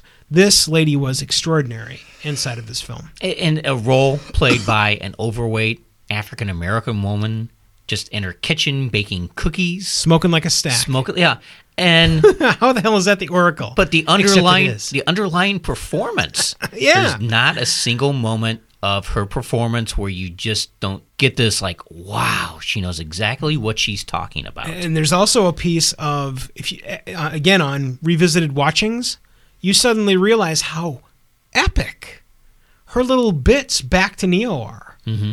Even more so than the I know you're going to ask me about the flower pot later. Blah. It all becomes that as you get into uh, repeated watchings of the movie. Just incredibly inspiring. Joey Pantoliano, or also known as Joey Pants. Joey Pants is someone that Scott and I have loved forever. He has such a jacket of acting where he's always, frankly, kind of this guy, just depending on how thick the East Coast accent yeah, is. the Ra- Ralph Cifaretto from The Sopranos. Sopranos, There are right. Great stuff in there too. awesome stuff. And inside of this movie, he plays uh, an amazingly awesome ne'er do well that I think depicts a whole lot of people that would choose to grab that other pill and go get some steak. And I imagine a lot of people would be like I this too. I totally see that. I totally see that. Standing out, grinding it through, having a rougher experience, and finally getting to what you need after some hard work, or Easy Street. Mm-hmm. And Easy Street is Easy Street for a reason. Because it's easy. Not only is it easy, it's filled with ne'er do wells that are going to eventually kill you at the end. Yeah. So, uh, again, uh, another great performance by Joey Pants. Great stuff. The audience is guessing along with the characters. And I, I hate movies and TV shows where we are 10 steps ahead of the characters and they're just kind of discovering stuff and just acting all dumb about everything. Here, we don't know if Neo is the one. We Right. have doubt Right. about it. And we're just going through the same revelations that Neo does going throughout this whole movie. Yeah, very well said. Overall cultural influences the blue and red pill, Morpheus, and Agent Smith in different commercials, hiding a love story inside of a sci fi technology yarn. All of these things have become now pieces of not just pop culture, but cinematic and television culture as well, mm-hmm. where one of these elements somewhere has to be tethered together inside of another element so that it will make sense and be good inside of storytelling. Yeah. And that's where you get, you know, iconic storytelling. And so many of these things could be part of pop culture. For, and I think uh, Laurence Fishburne did what, a Super Bowl commercial? Recently, just this year, Recently did that? 2014, right? Right. Right he- with the red pill. Right, I saw it. Yeah, and it was either Car last commercial, yeah. it was either last year or the year before. That Hugo Weaving reprised his role as Agent Smith. I think it was a GE medical equipment commercial Interesting. with Mm-hmm. A bunch of Agent Smiths all around, and he had the same monotone and yeah. all that. Yeah. What other movies can you think of where they bring characters back after ten or more years Mm-hmm. and people will instantly recognize Identify, them? sure. Yeah. Yeah. No, that's powerful. That's really powerful that it made that much of an Uh, impression. the car commercial for the Super Bowl set is a perfect sample. All you had to do was see him for a second, and you go, "Oh, Morpheus." Mm-hmm. He didn't have to say anything. He could have just appeared and, and, and stood you there. And see that on social media like all the time. I, Oh, yeah. you know the Facebook feeds, and you and you see what if I told you this, you know, and Yeah. you got Exactly, somebody's the whole little, meme. little Yeah. captions, you know, whatever. Yeah. Sometimes they're stupid, but I mean, immediately you identify, you know, that's Morpheus asking me a question. Yeah. you know, so yeah. yeah, it's pretty and, powerful. And that so many people can identify instantly with that is It amazing. resonates, Yes. Religious parallels, Oh yeah, we've hinted on this many, many times. a ton. a ton. Of course, you know, both Matt and I are Christians, and we saw a lot of this. The major one being Neo, the One. The of One, course, yes. Neo is an anagram of one, O N E, rearrange the letters. And he is the chosen one. Of course, Christ in the Bible is predicted probably a couple hundred times throughout the Old Testament. Prophets had predicted him, you know, little bits, you know, he will be born in Bethlehem. This will happen. That will happen. And here we see Morpheus really believing in that and seeing somebody in the character of Neo. Yep. Having the faith, you know, the oracle uh, would be, uh, you know, prophetic voice, if you will, just like in the Old Testament when they sought knowledge through prophetic people that would have uh, some supernatural type of knowing. Obviously, these are more not biblical terms, but I mean, you know, to say an oracle is more of a, a mystic type of term. But uh, Trinity, Morpheus, there, there's some like the almost like the priest, the prophet. You know, you have all Mm-hmm. these different biblical almost stagings, if you will. The name of the ship, the Nebuchadnezzar. You know, Yeah. and Nebuchadnezzar being the, uh, one of the kings at the time. So tons of biblical references. Zion, yeah, is another and, big and, one. and Zion, of course, yeah. And the, as you go in the, into the trilogy, uh, and, and the way that they had the people there, uh, there was a lot there, you know. And of course, not everybody listening is going to maybe relate to that or even accept it or believe in it, but it, it was definitely there, and it was definitely written into the on purpose. Oh, and Uh, not only on purpose, but that they can throw that waft through there. Mm-hmm. And even if, as the people you're saying, quote, don't believe, amazingly, it doesn't offend either. Mm-hmm. Isn't that amazing? Yeah, it's, it's And that again is goes back to that goes back to really quality storytelling, where you can grab and and leach out references and points and storytelling that graft themselves onto other storytelling points, and it makes perfect sense. absolutely. the commentary tracks. Now, if I'm mistaken, I think I'm the only person that's listened to all the commentary tracks, probably on the planet Earth. Because I am a commentary track whore. All of you that create DVDs and Blu rays, there's one guy you can stand behind, and if you get me the DVD Blu ray, I will be listening to every single commentary wonder, track. uh, well, I am why the guy. recorded? Who listens to these? Oh, that Wilkerson. Wait, it's Wilkerson. yeah. It says right on there. Mike Wilkerson will be listening. Visit two guys talking.com.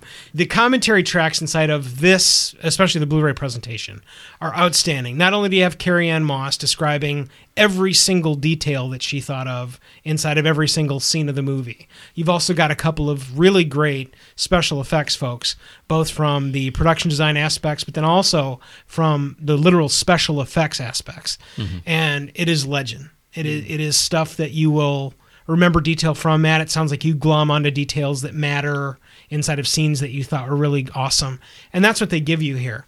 It's everything from kind of the mundane from Carrie-Anne Moss to the super technical. I don't really understand what I'm saying on many aspects of the special effects guys, and everything in between. Those are the kind of effects reels that I like to listen to because it gives you a completely different level of education about stuff you like.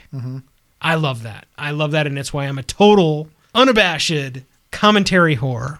the soundtrack, the score, and sound effects, as well as the editing. Uh, let's start backwards. The editing inside of The Matrix is beyond reproach, and it has become an icon that so many other films have either outright copied or tried to nuance so that it's kind of their style. But it's in The Matrix style. And editing is magic inside of this film. There are so many scenes that could not quite make sense, but they're edited to make sense. Uh, especially the pace. Pace is something that we've also almost neglected inside of this. It's a, it's a word I think we've danced around. But the pacing inside of the Matrix, spawned by the editing inside of the Matrix, is magical. Uh, p- People don't realize how important editing is. It's not so much just to shoot a bunch of scenes of a movie and editing, paste it. right, Yeah, yeah. You have to cut them to have that flow and have it flow perfectly. Yeah, there are to fit into a kinetics. In, yeah, there are kinetics literally inside of editing that have to happen, especially inside of a story like The Matrix, where it is real, except when you're not in the real world, mm-hmm. and then it's not real, and then something different has to happen. All And that, has to make sense. Yeah, and all that flavor and stuff inside of the editing and the pacing is awesome. Let's talk about the sound effects. The sound effects again are legend, ripped off by everybody everywhere. Whether it's ringtones or message arrival alerts or the starting of a computer or In the punching sound effects, instead of Yeah. it being a sound of like a belt slapping against a beef brisket, I, I, I, you, you get a lot of it that almost like it's reversed in a way. Yeah. But because it's virtual reality, you know, the the hits and the the whaps and all that don't have to sound exactly the same. Yeah. But it, to me, it's so much different. Let me explain how fun this movie is. Every time you say things like that, I instantly snap to a piece of the movie, and all I can think of, hey, Morpheus is fighting Neo. Yeah, I mean that's a great scene. And, instantly and think of actually, when you said that, like I, I mean, I took uh, a lot of different styles of martial arts, and when I was uh, younger, I, I studied under Ishiri Shin, who's the Southern Korean national champion. Yeah. And when you when you punch, your gi is supposed to actually snap. Like there's there's a certain way that you punch that your gi will pop.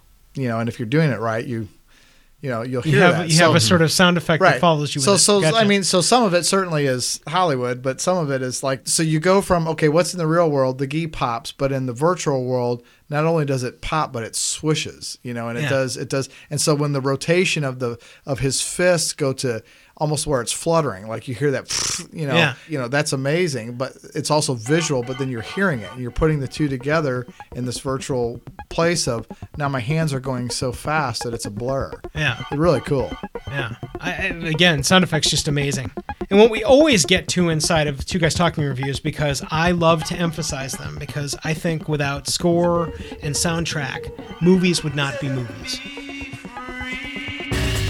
There's no doubt about it. I at all. agree one thousand percent. I I am a soundtrack whore. Yeah. I, you go, I A lot of, lot of hoeing going a on. lot of hoeing going on here. And soundtracks and score, in particular the score, which is a very rare find, by the way. The orchestral stuff right here, you get those uh, like increasing horns. Mm, yeah. I love that all Yeah. throughout here. It Yeah. just adds a sense of danger, Yes, and mystery, yes, and everything. absolutely. There is a drag through the entire movie that is based on the score that again is way more rare than just the official soundtrack for The Matrix that has all of the music from The Matrix. We'll have links to both of them so you can go and buy them from our website and give us a little kickback and get some of this amazing stuff. The soundtrack itself is the stuff of Two Guys Talking Studio work time. If I need some mindless work time or I need to sit down and focus on something, I will grab the tracks that are matrix based and hit the play button. And it is. It, it is standard behind me working fair, me getting crunching through a whole bunch of work that I got to get done.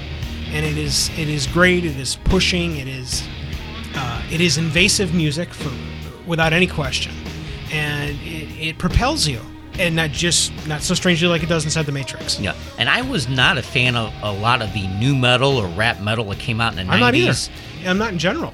A lot of the people that are on this soundtrack, I would never listen to them. Mm-hmm. But because it was in the Matrix and I've equated it with getting work done and then scenes inside the movie, I instantly listened to it. Well, there's intensity to it. I think they picked some of the better artists and better tracks that came out around that time. Mm-hmm. Yeah, yeah. It's time to take a break here during the Two Guys Talking perspective review of The Matrix, 1999, directed by the Wachowski brothers. We'll be right back.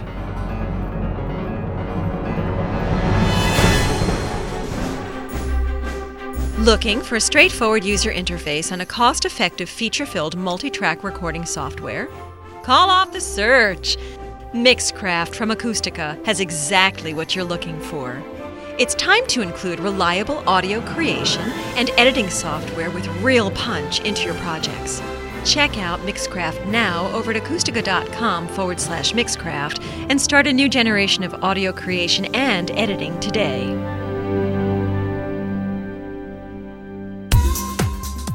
Poker's been around a long time.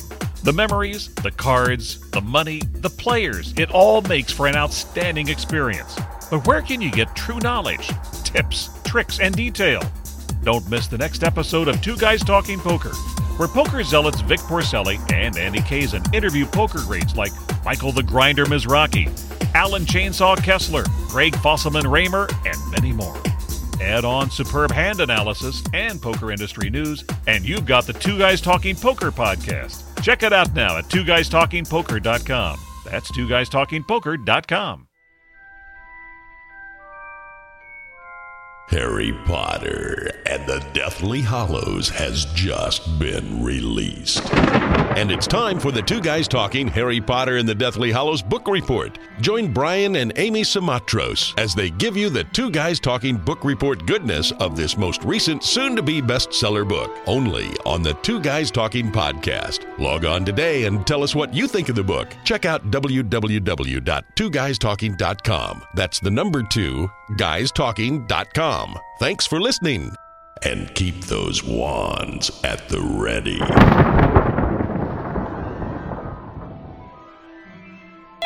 This is Paul's tree service. A person is calling through Relay, Missouri. This is operator. Uh, thanks, but we're not interested. Who was that? Uh, just one of those annoying telemarketers. Wrong.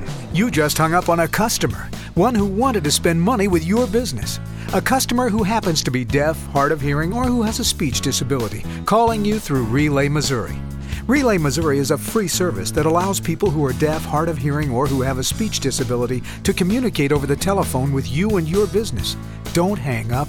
This could be new business. For more information on Relay Missouri, take a minute to log on to relaymissouri.com and open the door to a whole new group of customers. Become part of a growing community that is silent but can speak volumes for your business. Relay Missouri brings the hearing and deaf, hard of hearing, and people with speech disabilities together at no charge with no sign up and no monthly fee. Log on to relaymissouri.com and find out how you can start communicating with these new customers today. Lots of people can talk about Jack Bauer this and firearms that, but few do what Jack Bauer does, and even fewer teach it. Are you looking for dynamic firearms training? Need to warm up that passion for tactical shotgun or carbine implementation? It's time to contact Sovereign Arms, your headquarters for advanced firearm instruction. Train with the best in the Midwest now by visiting sovereignarms.com. That's sovereignarms.com. And learn finally that life is sacred. Learn to protect it. Find out more now at twoguystalking.com forward slash guns. 24. Live another day. The next installment of The Worst Days of Jack Bauer is coming. Soon we'll all get not only hour by hour episodes of Jack Bauer and the foiling of international terrorism, but in two hour intervals. Are you a Jack Bauer fan? Are you ready to follow Jack now that he's back? Check out the hottest 24 Facebook community at facebook.com forward slash 24 Live Another Day on Fox, an official partner of the 24podcast.com effort. This is Matt Gummersell with Sovereign Arms in St. Louis. You're listening to Two, Two Guys, Guys Talking. Talking.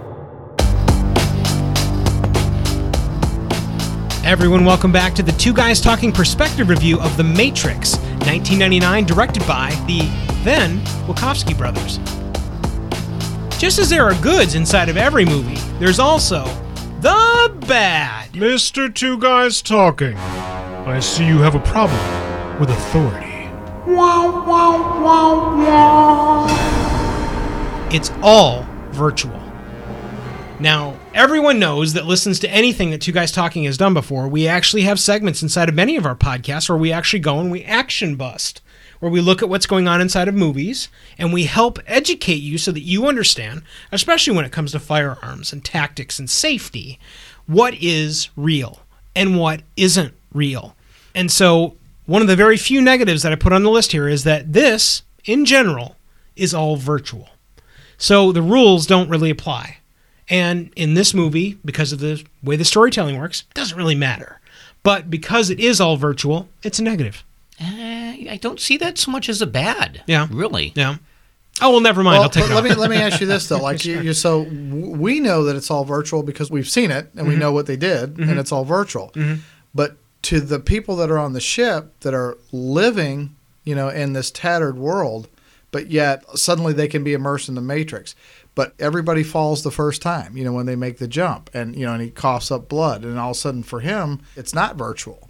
So like for us it's virtual, but even to the characters there was virtual inside the matrix but then i'm coughing up blood i'm checking my face i come out of it well i thought you said it wasn't real well your mind makes it real i thought it was well done i mean we know it Yeah. because we're the audience but yet to the characters they were transferring back from virtuality to the reality I, I think that's very well said. That's very well said. And it adds that, you know, this is a serious danger. This is going on in our minds. Let's Mhm. just kind of blow it off. Let's unhook ourselves and life will be fine. No. And there is peril too because On both sides. the, the Nebuchadnezzar Right, right. is hiding from the Sentinels too. Mhm, I mean, mhm. they are very real within the movie. Yeah. Well, look, I'm just gonna go eat my, you know, prescribed booger goo, and I'll, I'll be over here in the corner when you guys are done talking. Mr. Two Guys Talking. I see you have a problem with authority. Wow, wow, wow, wow. The trend of wire fu in action scenes after The Matrix. in action scenes and other movies. And whether it was parodies or just straight away action movies, this got to be really old, at least for a couple of years after The Matrix was Yeah, because for as good as it got done inside of The Matrix, it's been done really bad inside of other movies. Agreed. And it ruined Really things like bad. uh, Crouching Tiger, Hidden Dragon, but it was spoofed in Shrek. And it was in Charlie's Angels, and it was in this movie. Everyone could jump up in the air, and there was the bullet time thing, and everyone could just do, you know, five kicks before they would, you know, land, back on, the, ground. Right. Hated that kind of stuff. And well, and I continue to hate it because there are many times where wire fu and bad wire fu is used inside of movies still to this day. Well, I think physics is something that's really bent, if not broken, Mhm. in movies and TV shows Oh, yeah. nowadays. Yeah. I, I think it was probably Buffy the Vampire Slayer. I really didn't watch it, but my wife at the time did. Mhm. And after this, you just saw the stunts and fight scenes become more and more elaborate. People jumped up in the air and they flew across the room 20, 30 feet. And just because it created this trend, I would see this as a huge negative. Oh yeah. Mr. Two Guys Talking, I see you have a problem with authority. Wow, wow, wow, Green and or blue filters in countless dramas, thrillers, and action movies thereafter. I totally have to agree here. This was the you know the resounding "This is how you're going to do it," and so many people looked at it and said, "Okay." oh yeah, and it was taken as gospel, almost literally. And they use it, I think, to add darkness and grittiness to a lot of scenes. Mhm. But it's just a a crutch. It doesn't make movies any better. It didn't make stories any better.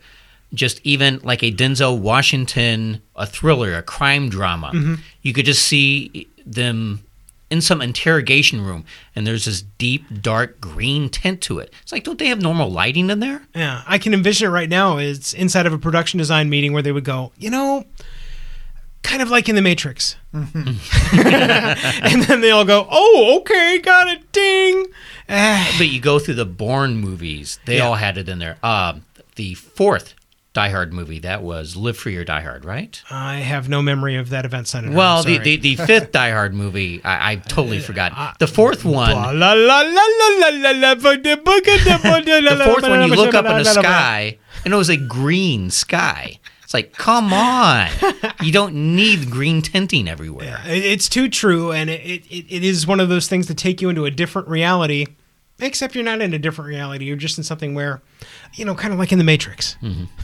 Mr. Two Guys Talking, I see you have a problem with authority. The concept of hackers. I know before you start bitching about it, we had this in the goods, but this also falls into the bads as well. Because for everything that happens inside of hackerdom inside of this movie, there are 10 negative things for hackerdom inside of this movie. Yeah. And so it too, unfortunately, falls into the negative. Mr. Two Guys Talking, I see you have a problem with authority. The rogue cultural wave of black trench coats and guns. Matt, I think of the people in the room, you can probably speak to this one because, especially after Columbine, Sure. uh, that's when I remember that there was just a gargantuan fist that was destroying most of what was happening inside of the Matrix because it was a bad sample of people using guns and modeling people to kill people. Yeah, and that's probably a huge debate, uh, you know, as far as violence and violent movies and, um, and and even the hypocrisy now of some of Hollywood's some biggest stars, including I think even Sylvester Stallone has expressed some anti-firearm sentiments Mhm. and different things. Mhm. And, As he and- collects his paycheck for Right. Expendables 7 or It- whatever the hell right. it is. Right. Mhm. So again, you know, from our from our perspective, we teach firearms responsibility. I am always armed, you know, unless I go into a federal building or somewhere where that you know bu- required by law. Mhm. I have no problem with that. Um, I don't have a problem with open carry, which we've had discussions like Mhm. that on different two guys Programs, yeah. talking shows Mhm. and so forth. Uh, we're huge advocates of that. There's a time and a place for those types of things. Show force protection, and then sometimes you know, concealed carry is going to give you an advantage in, in certain situations. It, this would just be a huge discussion for another show. Oh, yeah, we- absolutely. We Sure. and I'd like to have that discussion if you Yeah. want to do it sometime. Yeah. But there's definitely going to be people that will take and be inspired in a, in a sick way from watching certain violent acts and, and want to emulate those things. And, and they'll do that and, and may do that or attempt to do that. And then these, these things that are happening in, in schools and so forth and universities and, and uh, massive shootings and, are just horrific tragedies. Our stance on that really is that we want to train people as Sovereign Arms has actually, since the, the shooting at CT, is training Missouri educators that are current educators with valid credentials absolutely for free on the on the concealed carry. And we've Mhm. been doing that ever since the shooting, and we've trained hundreds of educators. We also believe that we should be putting uh, protectors in schools, and that not all educators are necessarily called to be protectors Mhm. because they have a God given gift to be able to impart knowledge and wisdom in, in whatever capacity as a teacher. Uh, but we, you know, we have tons of men and women that faithfully serve their country, are Mhm. coming back, having trouble finding jobs, are extremely well equipped to defend and protect. Mhm. And uh, I just think the bottom line is if you see a police officer standing in front of a school, what are the chances of somebody trying to attack that school? You know, I do executive protection, uh, bodyguarding, and anytime you harden a target, you make it a harder target, whether you physically, structurally make it a harder target or, or you put people around, you know, armed people and security and so forth. Nobody attacks the president of the United States. Well, we've got, you know, millions and millions of dollars worth of protection physically and, and, and with uh, armed security and so forth. So you make it a harder target. It's, it's generally people are going to look for another target. We would like to see people trained to actually be protectors. I'd like to develop a whole university, if you will, that would be equivalent to a post level or higher with continuing education. Post is the certification that the police go through to become uh, actual police officers. Mhm. And, and then uh, make that available for people that want to do executive protection, bodyguarding. That could be insurable. There could be, you know, continuing education, and give people jobs that uh, serve their country, or even let them volunteer if they want to volunteer. Not not only that, but also uh, the word prey on their skill sets is isn't quite the what I'm the concept I'm trying to convey. But taking the people that have the specific Al- skill allowing sets them to be used in and using them as a puzzle piece, right? in their Used- calling, used in absolutely. their calling. You know, they're called to be protectors. They've already demonstrated they put their lives on the line. Mhm. Biblically, there's no greater love than somebody has than to lay their life down for another person. Mhm. And uh, there's a lot of valiant people that are willing to and feel called to, not just to be a martyr, but if they were put in that position, I would lay my life down to protect kids or, or Mhm. my church or my community because for me it's the right thing to do and i feel compelled to that and there's certain people that do and so certainly there's perversion in all types of things Mhm. and there's going to be people that will pervert fictional violence as a means to their own end, or, or Sure. accomplishment of some sick thing that they want to do Yeah. It's horrible for those people because they are sick and you know they need help a lot of them but some of them are just insane and, Yeah. and they are literally out of their mind and they're they have horrific evil purposes and that's what they're going to do and so then there needs to be somebody to stop those people Yeah, and again, that's what I love about the perspective reviews of things like this is because we've, if I'm not mistaken, we've traversed so many different plates of interest mm-hmm. inside of this, and this is just another one that's created all inside of the 1999 film, The Matrix. Mr. Two Guys Talking, I see you have a problem with authority. That it continued. Uh, this is probably a debate, and that we're going to review other Matrix films is a testament to maybe not have this on the list. But I wanted to put it because it's a question I've always asked. I don't ask you the question, what is the Matrix? I ask you, what would the Matrix have been had there not been a second and third Matrix? And I think the question asked at the end of The Matrix with Neo flying straight into camera and snap to black would have been an awesome way to leave The Matrix. Exactly. Perfect ending. I- you don't I really need any do. more than that. Uh, of course, because of the money, you know, they had to have sequels since Mhm. everything is a trilogy. Sure. you know, they had to add two more. Uh, we'll probably get into this a little bit when we talk about the franchise. Mhm. There was such a fascinating and rich universe created by this. Mhm. I don't know. I kind of wanted them to continue to see what else happened, Mhm. to see further adventures. Well, how far would Neo go? I mean, would he have the whole machine world incapacitated in some way? Who knows? Yeah. Scott, that's very well said. Very well said.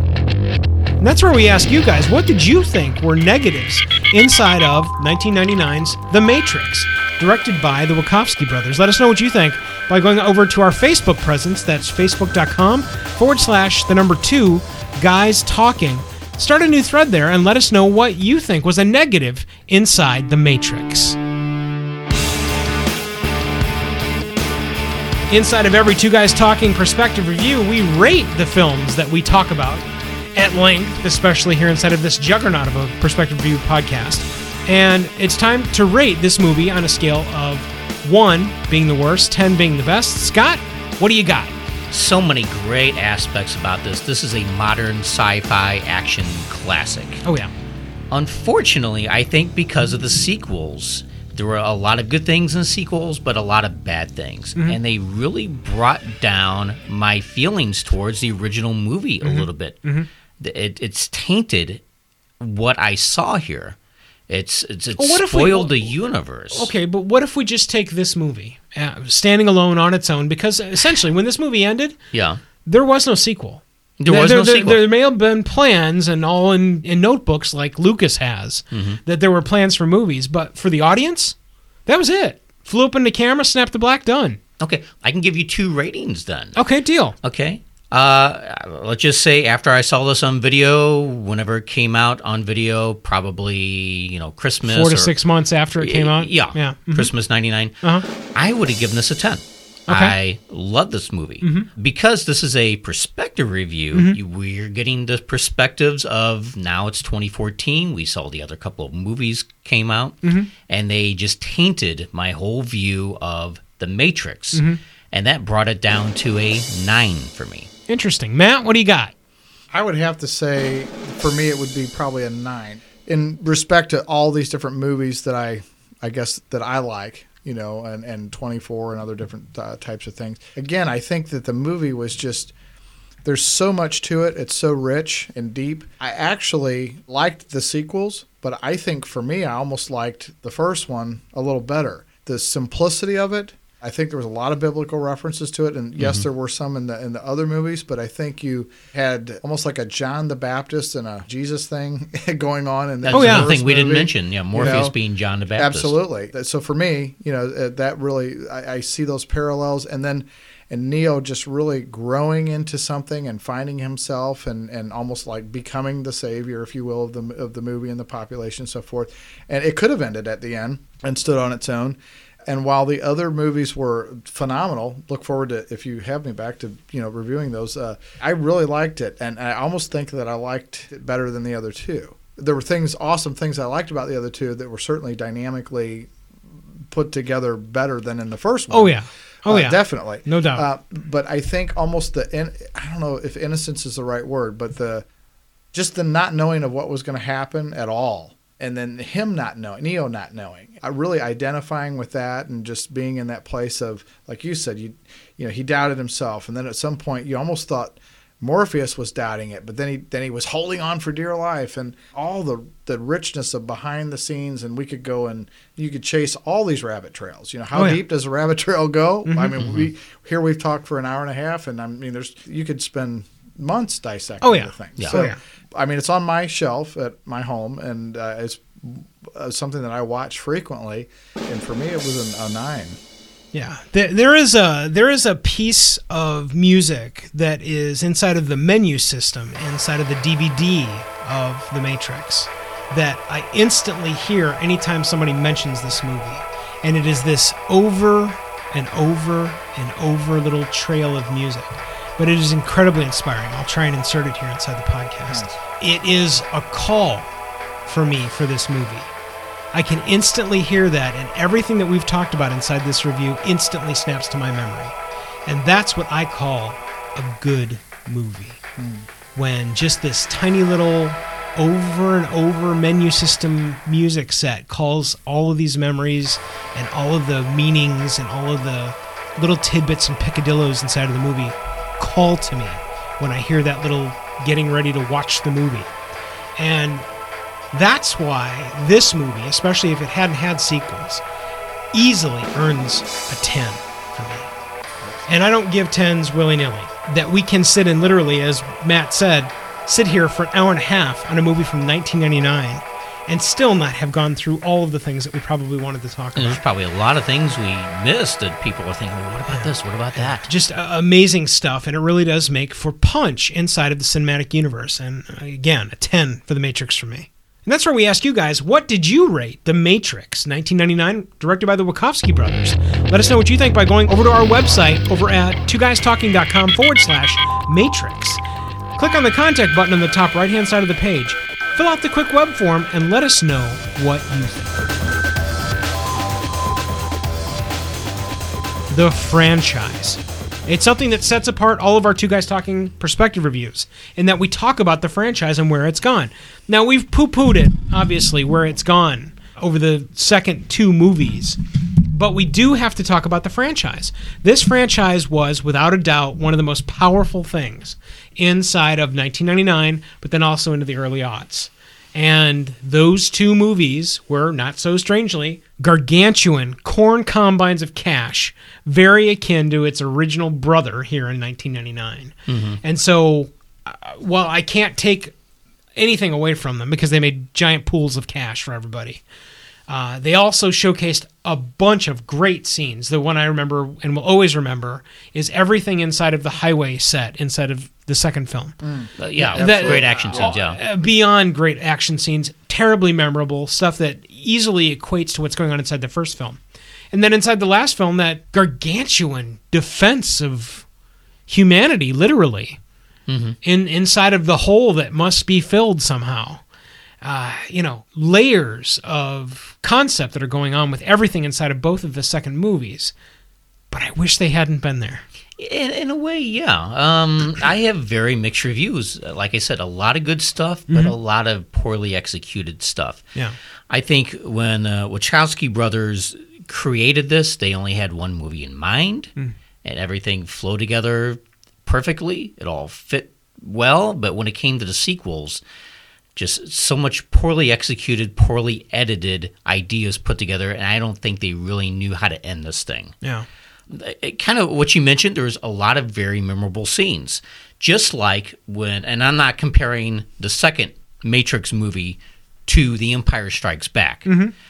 But when a lot of people think of star wars you know the original star wars they think of the imperial walker scene on hoth Sure. or they think of you know luke i am your father well those are from the second movie Mhm. just like you mentioned the highway scene whenever i think of the matrix in general that's one of the thoughts that comes to mind Yeah. Oh, totally.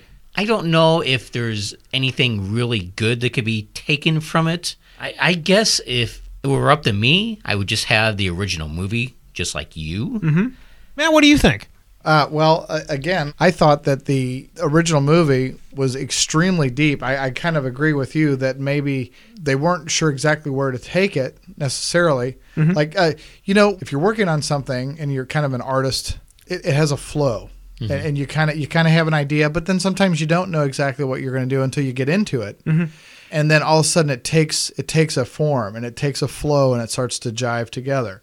I think there's some abrupt things that happen in the sequels that didn't really flow. Like they worked for that scene, like the highway scene, Mhm. but they didn't necessarily uh, flow together. But can you get away with it because it's it is virtual and and you can make it work just based on the virtuality of it? That well, we can just make that work because it's a fantasy thing. Uh, and that that actually is referring to what I was talking about inside of the negatives that we talked about about it all being virtual. Mhm. Well, sure we can add some more scenes in because hey, it's a virtual world. Why not? Lord of the Rings is probably my, if you want top 10, I mean, to me, that's fif- a 15. I'm I Mhm. just, the Lord of the Rings is my absolute total favorite. Which we've got in the cone of focus Awesome. actually when they finish out uh, the Hobbit films. We're going to go back through all those. yeah. And so, uh, but I, I heard some criticism on that one time where they said, "Isn't it over yet? Like it could have ended like on that scene, and then it could have ended on that scene, and then that scene." Now, like I love it so much that like, I didn't really Blinded care. by the light, right. But there was there Yeah. was so yeah, I'm very partial to it. Sure. So, but the, there's people that. Um, even actors that, that said, you know, well, I thought it was going to be over, and then all of a sudden now they're getting on this ship and they're going away. And I mean, and then you know, and then now they're doing this, and it's like, okay, when when does it end? And and probably some of that was going on kind of with the Matrix, like we just didn't know where to end it or which way to take it, and it certainly wasn't as deep and well thought out. I, I would you agree with that? As, as the yeah, first one, I'm sure once we review the third one, I think it just kind of petered out. I, I was just ex- expecting just some grand epic conclusion. Yeah, and all. I would definitely was a little disappointed at the end of the th- number three. And you think so that's yeah, it? Yeah, that was it. And Right, not right. that not that I want gratuitous violence and explosions or anything. I was hoping for the machine world equivalent of a Death Star blowing up and the humans finally being free from everything. But it was a truce, Right, right. kind of, maybe. you were looking for what was the end of the snow fight on Hoth, where all the rebels, yeah, they raised their hands in the air, eh, except we didn't have any of that. We didn't have anything like nothing, that. nothing at all. Uh, I- I- Very unsatisfying. I, I totally agree with that. And again, I think there's going to be some more introspection inside of our other reviews of the other Matrix films, which sounds like there's going to be all kinds of interest for. I guess the last thing I have in regard to all of the franchise stuffs, there is a fourth option out there that's available called the Animatrix. And this is something that I think everybody that is has any interest at all in anything The Matrix should see. You know, I have not seen it. It's part of my uh, DVD set. Mhm. I just really haven't found bothered the paying need to watch to it. Yeah. Okay. Well, the reason is because it is animated. It is not a movie, but it is very much in the way of glue that I think will help anybody that has a real fundamental boy. I love me some of the first movie, but man, those other two, blah. This will help provide you some of the stepping stones and building blocks into the pieces that were missing inside of both of the second films. Uh, it doesn't take it for me to, and now I love every Matrix film, but it definitely fills in some of those holes, those donut holes. Takes the donut holes and puts the cream and the frosting back on, you get a good bite out of it. And it really does allow you to take those stones and walk across a bunch of water that you couldn't previously. Um, you should definitely check that out. And again, it's called the Animatrix. That actually comes in the four pack. I think Scott's talking about Yeah. that. I think I also bought. I um I got flooded out of my house right before we were going to watch this, and so I had to go get the Matrix. And the only the Matrix I could buy was the four pack, the Matrix, with all of the films, including the Animatrix. Uh, we'll also put that on our website as well. But it's a great thing to buy, especially if you're buying the four pack, which I think was $5.99. You know, it's crazy money to just go and spend and have that as a piece of your library, as well as the Animatrix that fills in the holes. And that's where we ask you guys, what did you guys think of, in general, the franchise of The Matrix? Let us know what you think by going over to our Facebook presence. That's facebook.com forward slash the number two guys talking. Start up a new thread there and tell us what you thought overall of the franchise The Matrix and where it should go, or shouldn't go, or shouldn't have gone, or might go because you watched the Animatrix to fill in the holes. How deep does this rabbit It's hole incredibly go, deep. Ferguson? Wait, we have to talk for another hour and a half about it for sure. so that wraps up our perspective review of The Matrix, 1999, directed by the Wachowski brothers. We're wondering what you thought of it. Again, go over to our website. That's the number two guys talking.com forward slash matrix. Click on the contact button on the top right hand side of the page. Fill out the quick web form and let us know what you think. Until our next perspective review, I'm Mike Wilkerson, one of your hosts. I'm Scott Roberts, another one of your hosts. And I'm Matt Gummersell, one of your guests from Sovereign Arms. Thanks for listening, and we'll see you next time.